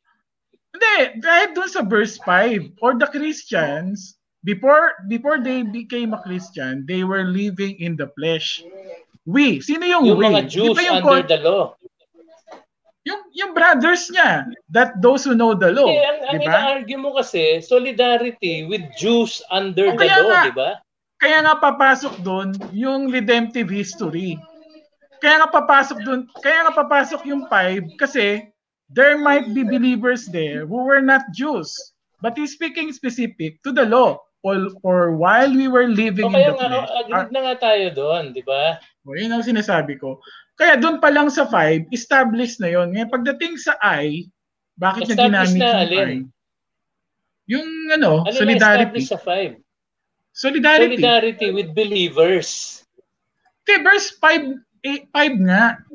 When they were Solidarity when they were under the nga. law, when when Christians, when the Roman Christians were under the law. Believers nga. At maybe Jewish believers kasi to those who know Oo the law. nga, Jewish now, believers now, nga. Yun yung limiting factor na sinasabi ko sa iyo. Kasi pilit ka ng pilit, buong Israel absolutely ang solidarity niya. Ang sinasabi ko, life, corporate nilimit na Israel verse nga 5 eh. and 6, corporate Israel Ang- who who have been set free from the law o including those who have not been set free from the law? alin? Hindi ba nilimit na Hindi nga? matapos. Three Kasi nilimit na. Those who have been set free from the law. Ayun, ayun Yun nga yung pinapaliwanag niya. Yung yung yung former yung former life na yun. Or we were. Ayun ang pinapaliwanag niya sa 7 uh, 7 uh, to Alin? 25. Yung sinasabi niya formerly we were. Sino Yung nga? formerly, Ang we solidarity Yung niya. mga Kasi Chris- pinag-uusapan natin yung solidarity eh. Sino? Them. Uh, Sino nga? Jews. Israel Jews, nga. Christian Jews. Under, hindi, mga Christian o dito, mga pati hindi Christian. ano ba Ah, sige, tinatanong isipan mo Ang sinas- natin sa group chat. ang sinasabi ko, Kuya Ray, ito lang ah. Ito lang. Sa bagay mahaba.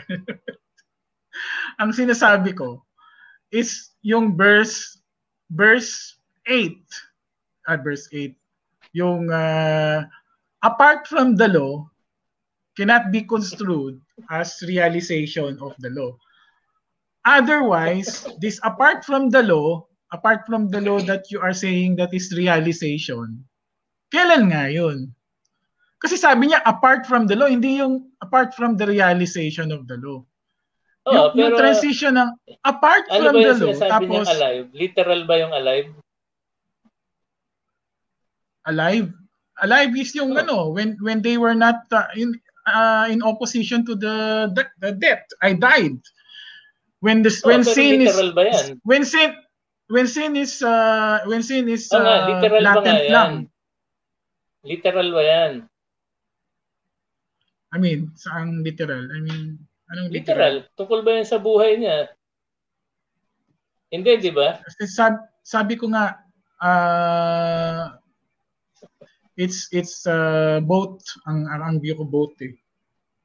Both Hindi nga sa uh, pwede sabihin experience. literal, for I was alive without the law once. Or sabihin literal na when the commandment came, I died. I died literally. Nung wala pa yung- Hindi eh. ang ang ang ano niya, I was once alive when when apart from the law, yung verse uh, yung When ano, earlier. bago mag, apart, bago apart from the law, he felt Oh, yun Hindi, kailan, siya, eh. kailan yung without the law bago ibigay sa Sinai? Hindi, kailan Alive ba yung siya, time na yon? Hindi kailan kailan yung time ng apart from the law? Kasi time yung element dito eh. Apart from the law, separate from the law. Sa O kaya nga, original. ito lang ang pagpipilian So- mo eh. Ito lang ang pagpipilian mo.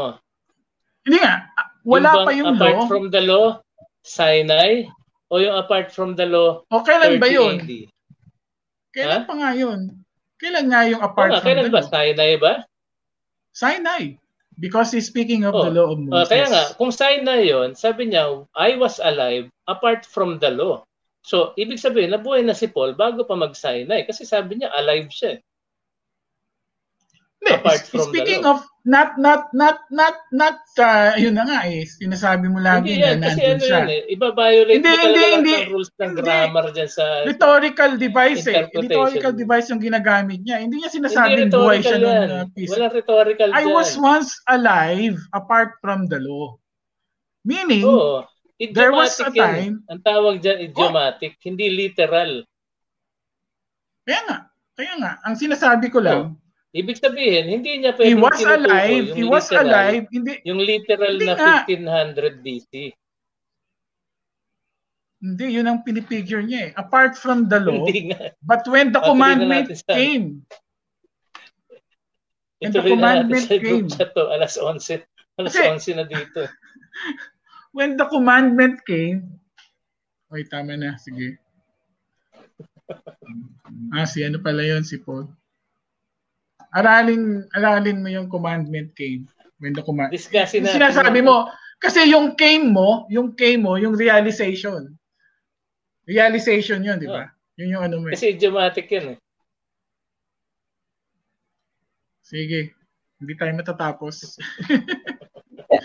Tulugan na. Uy, bumalik si Quits.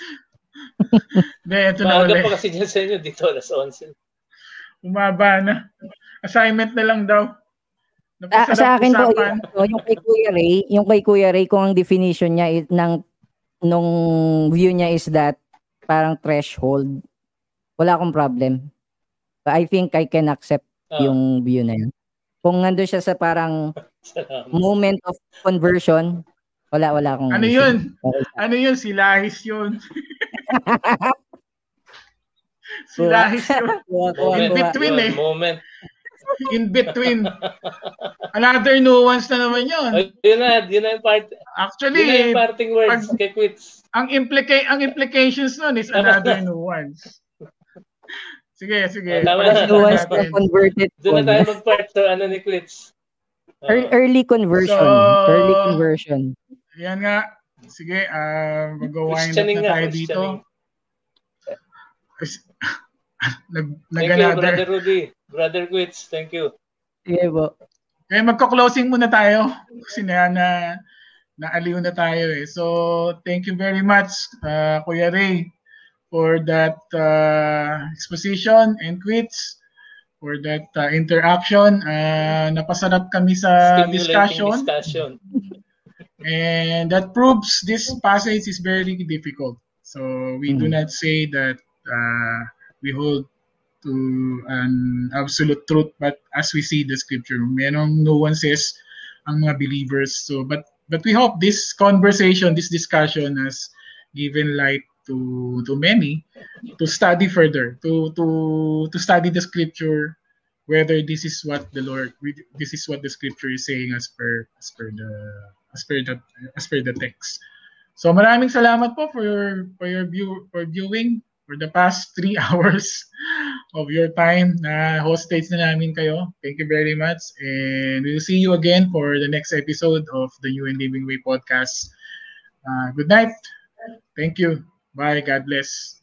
Bye. Good night. Good night. Brother Rudy, tweets. Good night. Yeah, very.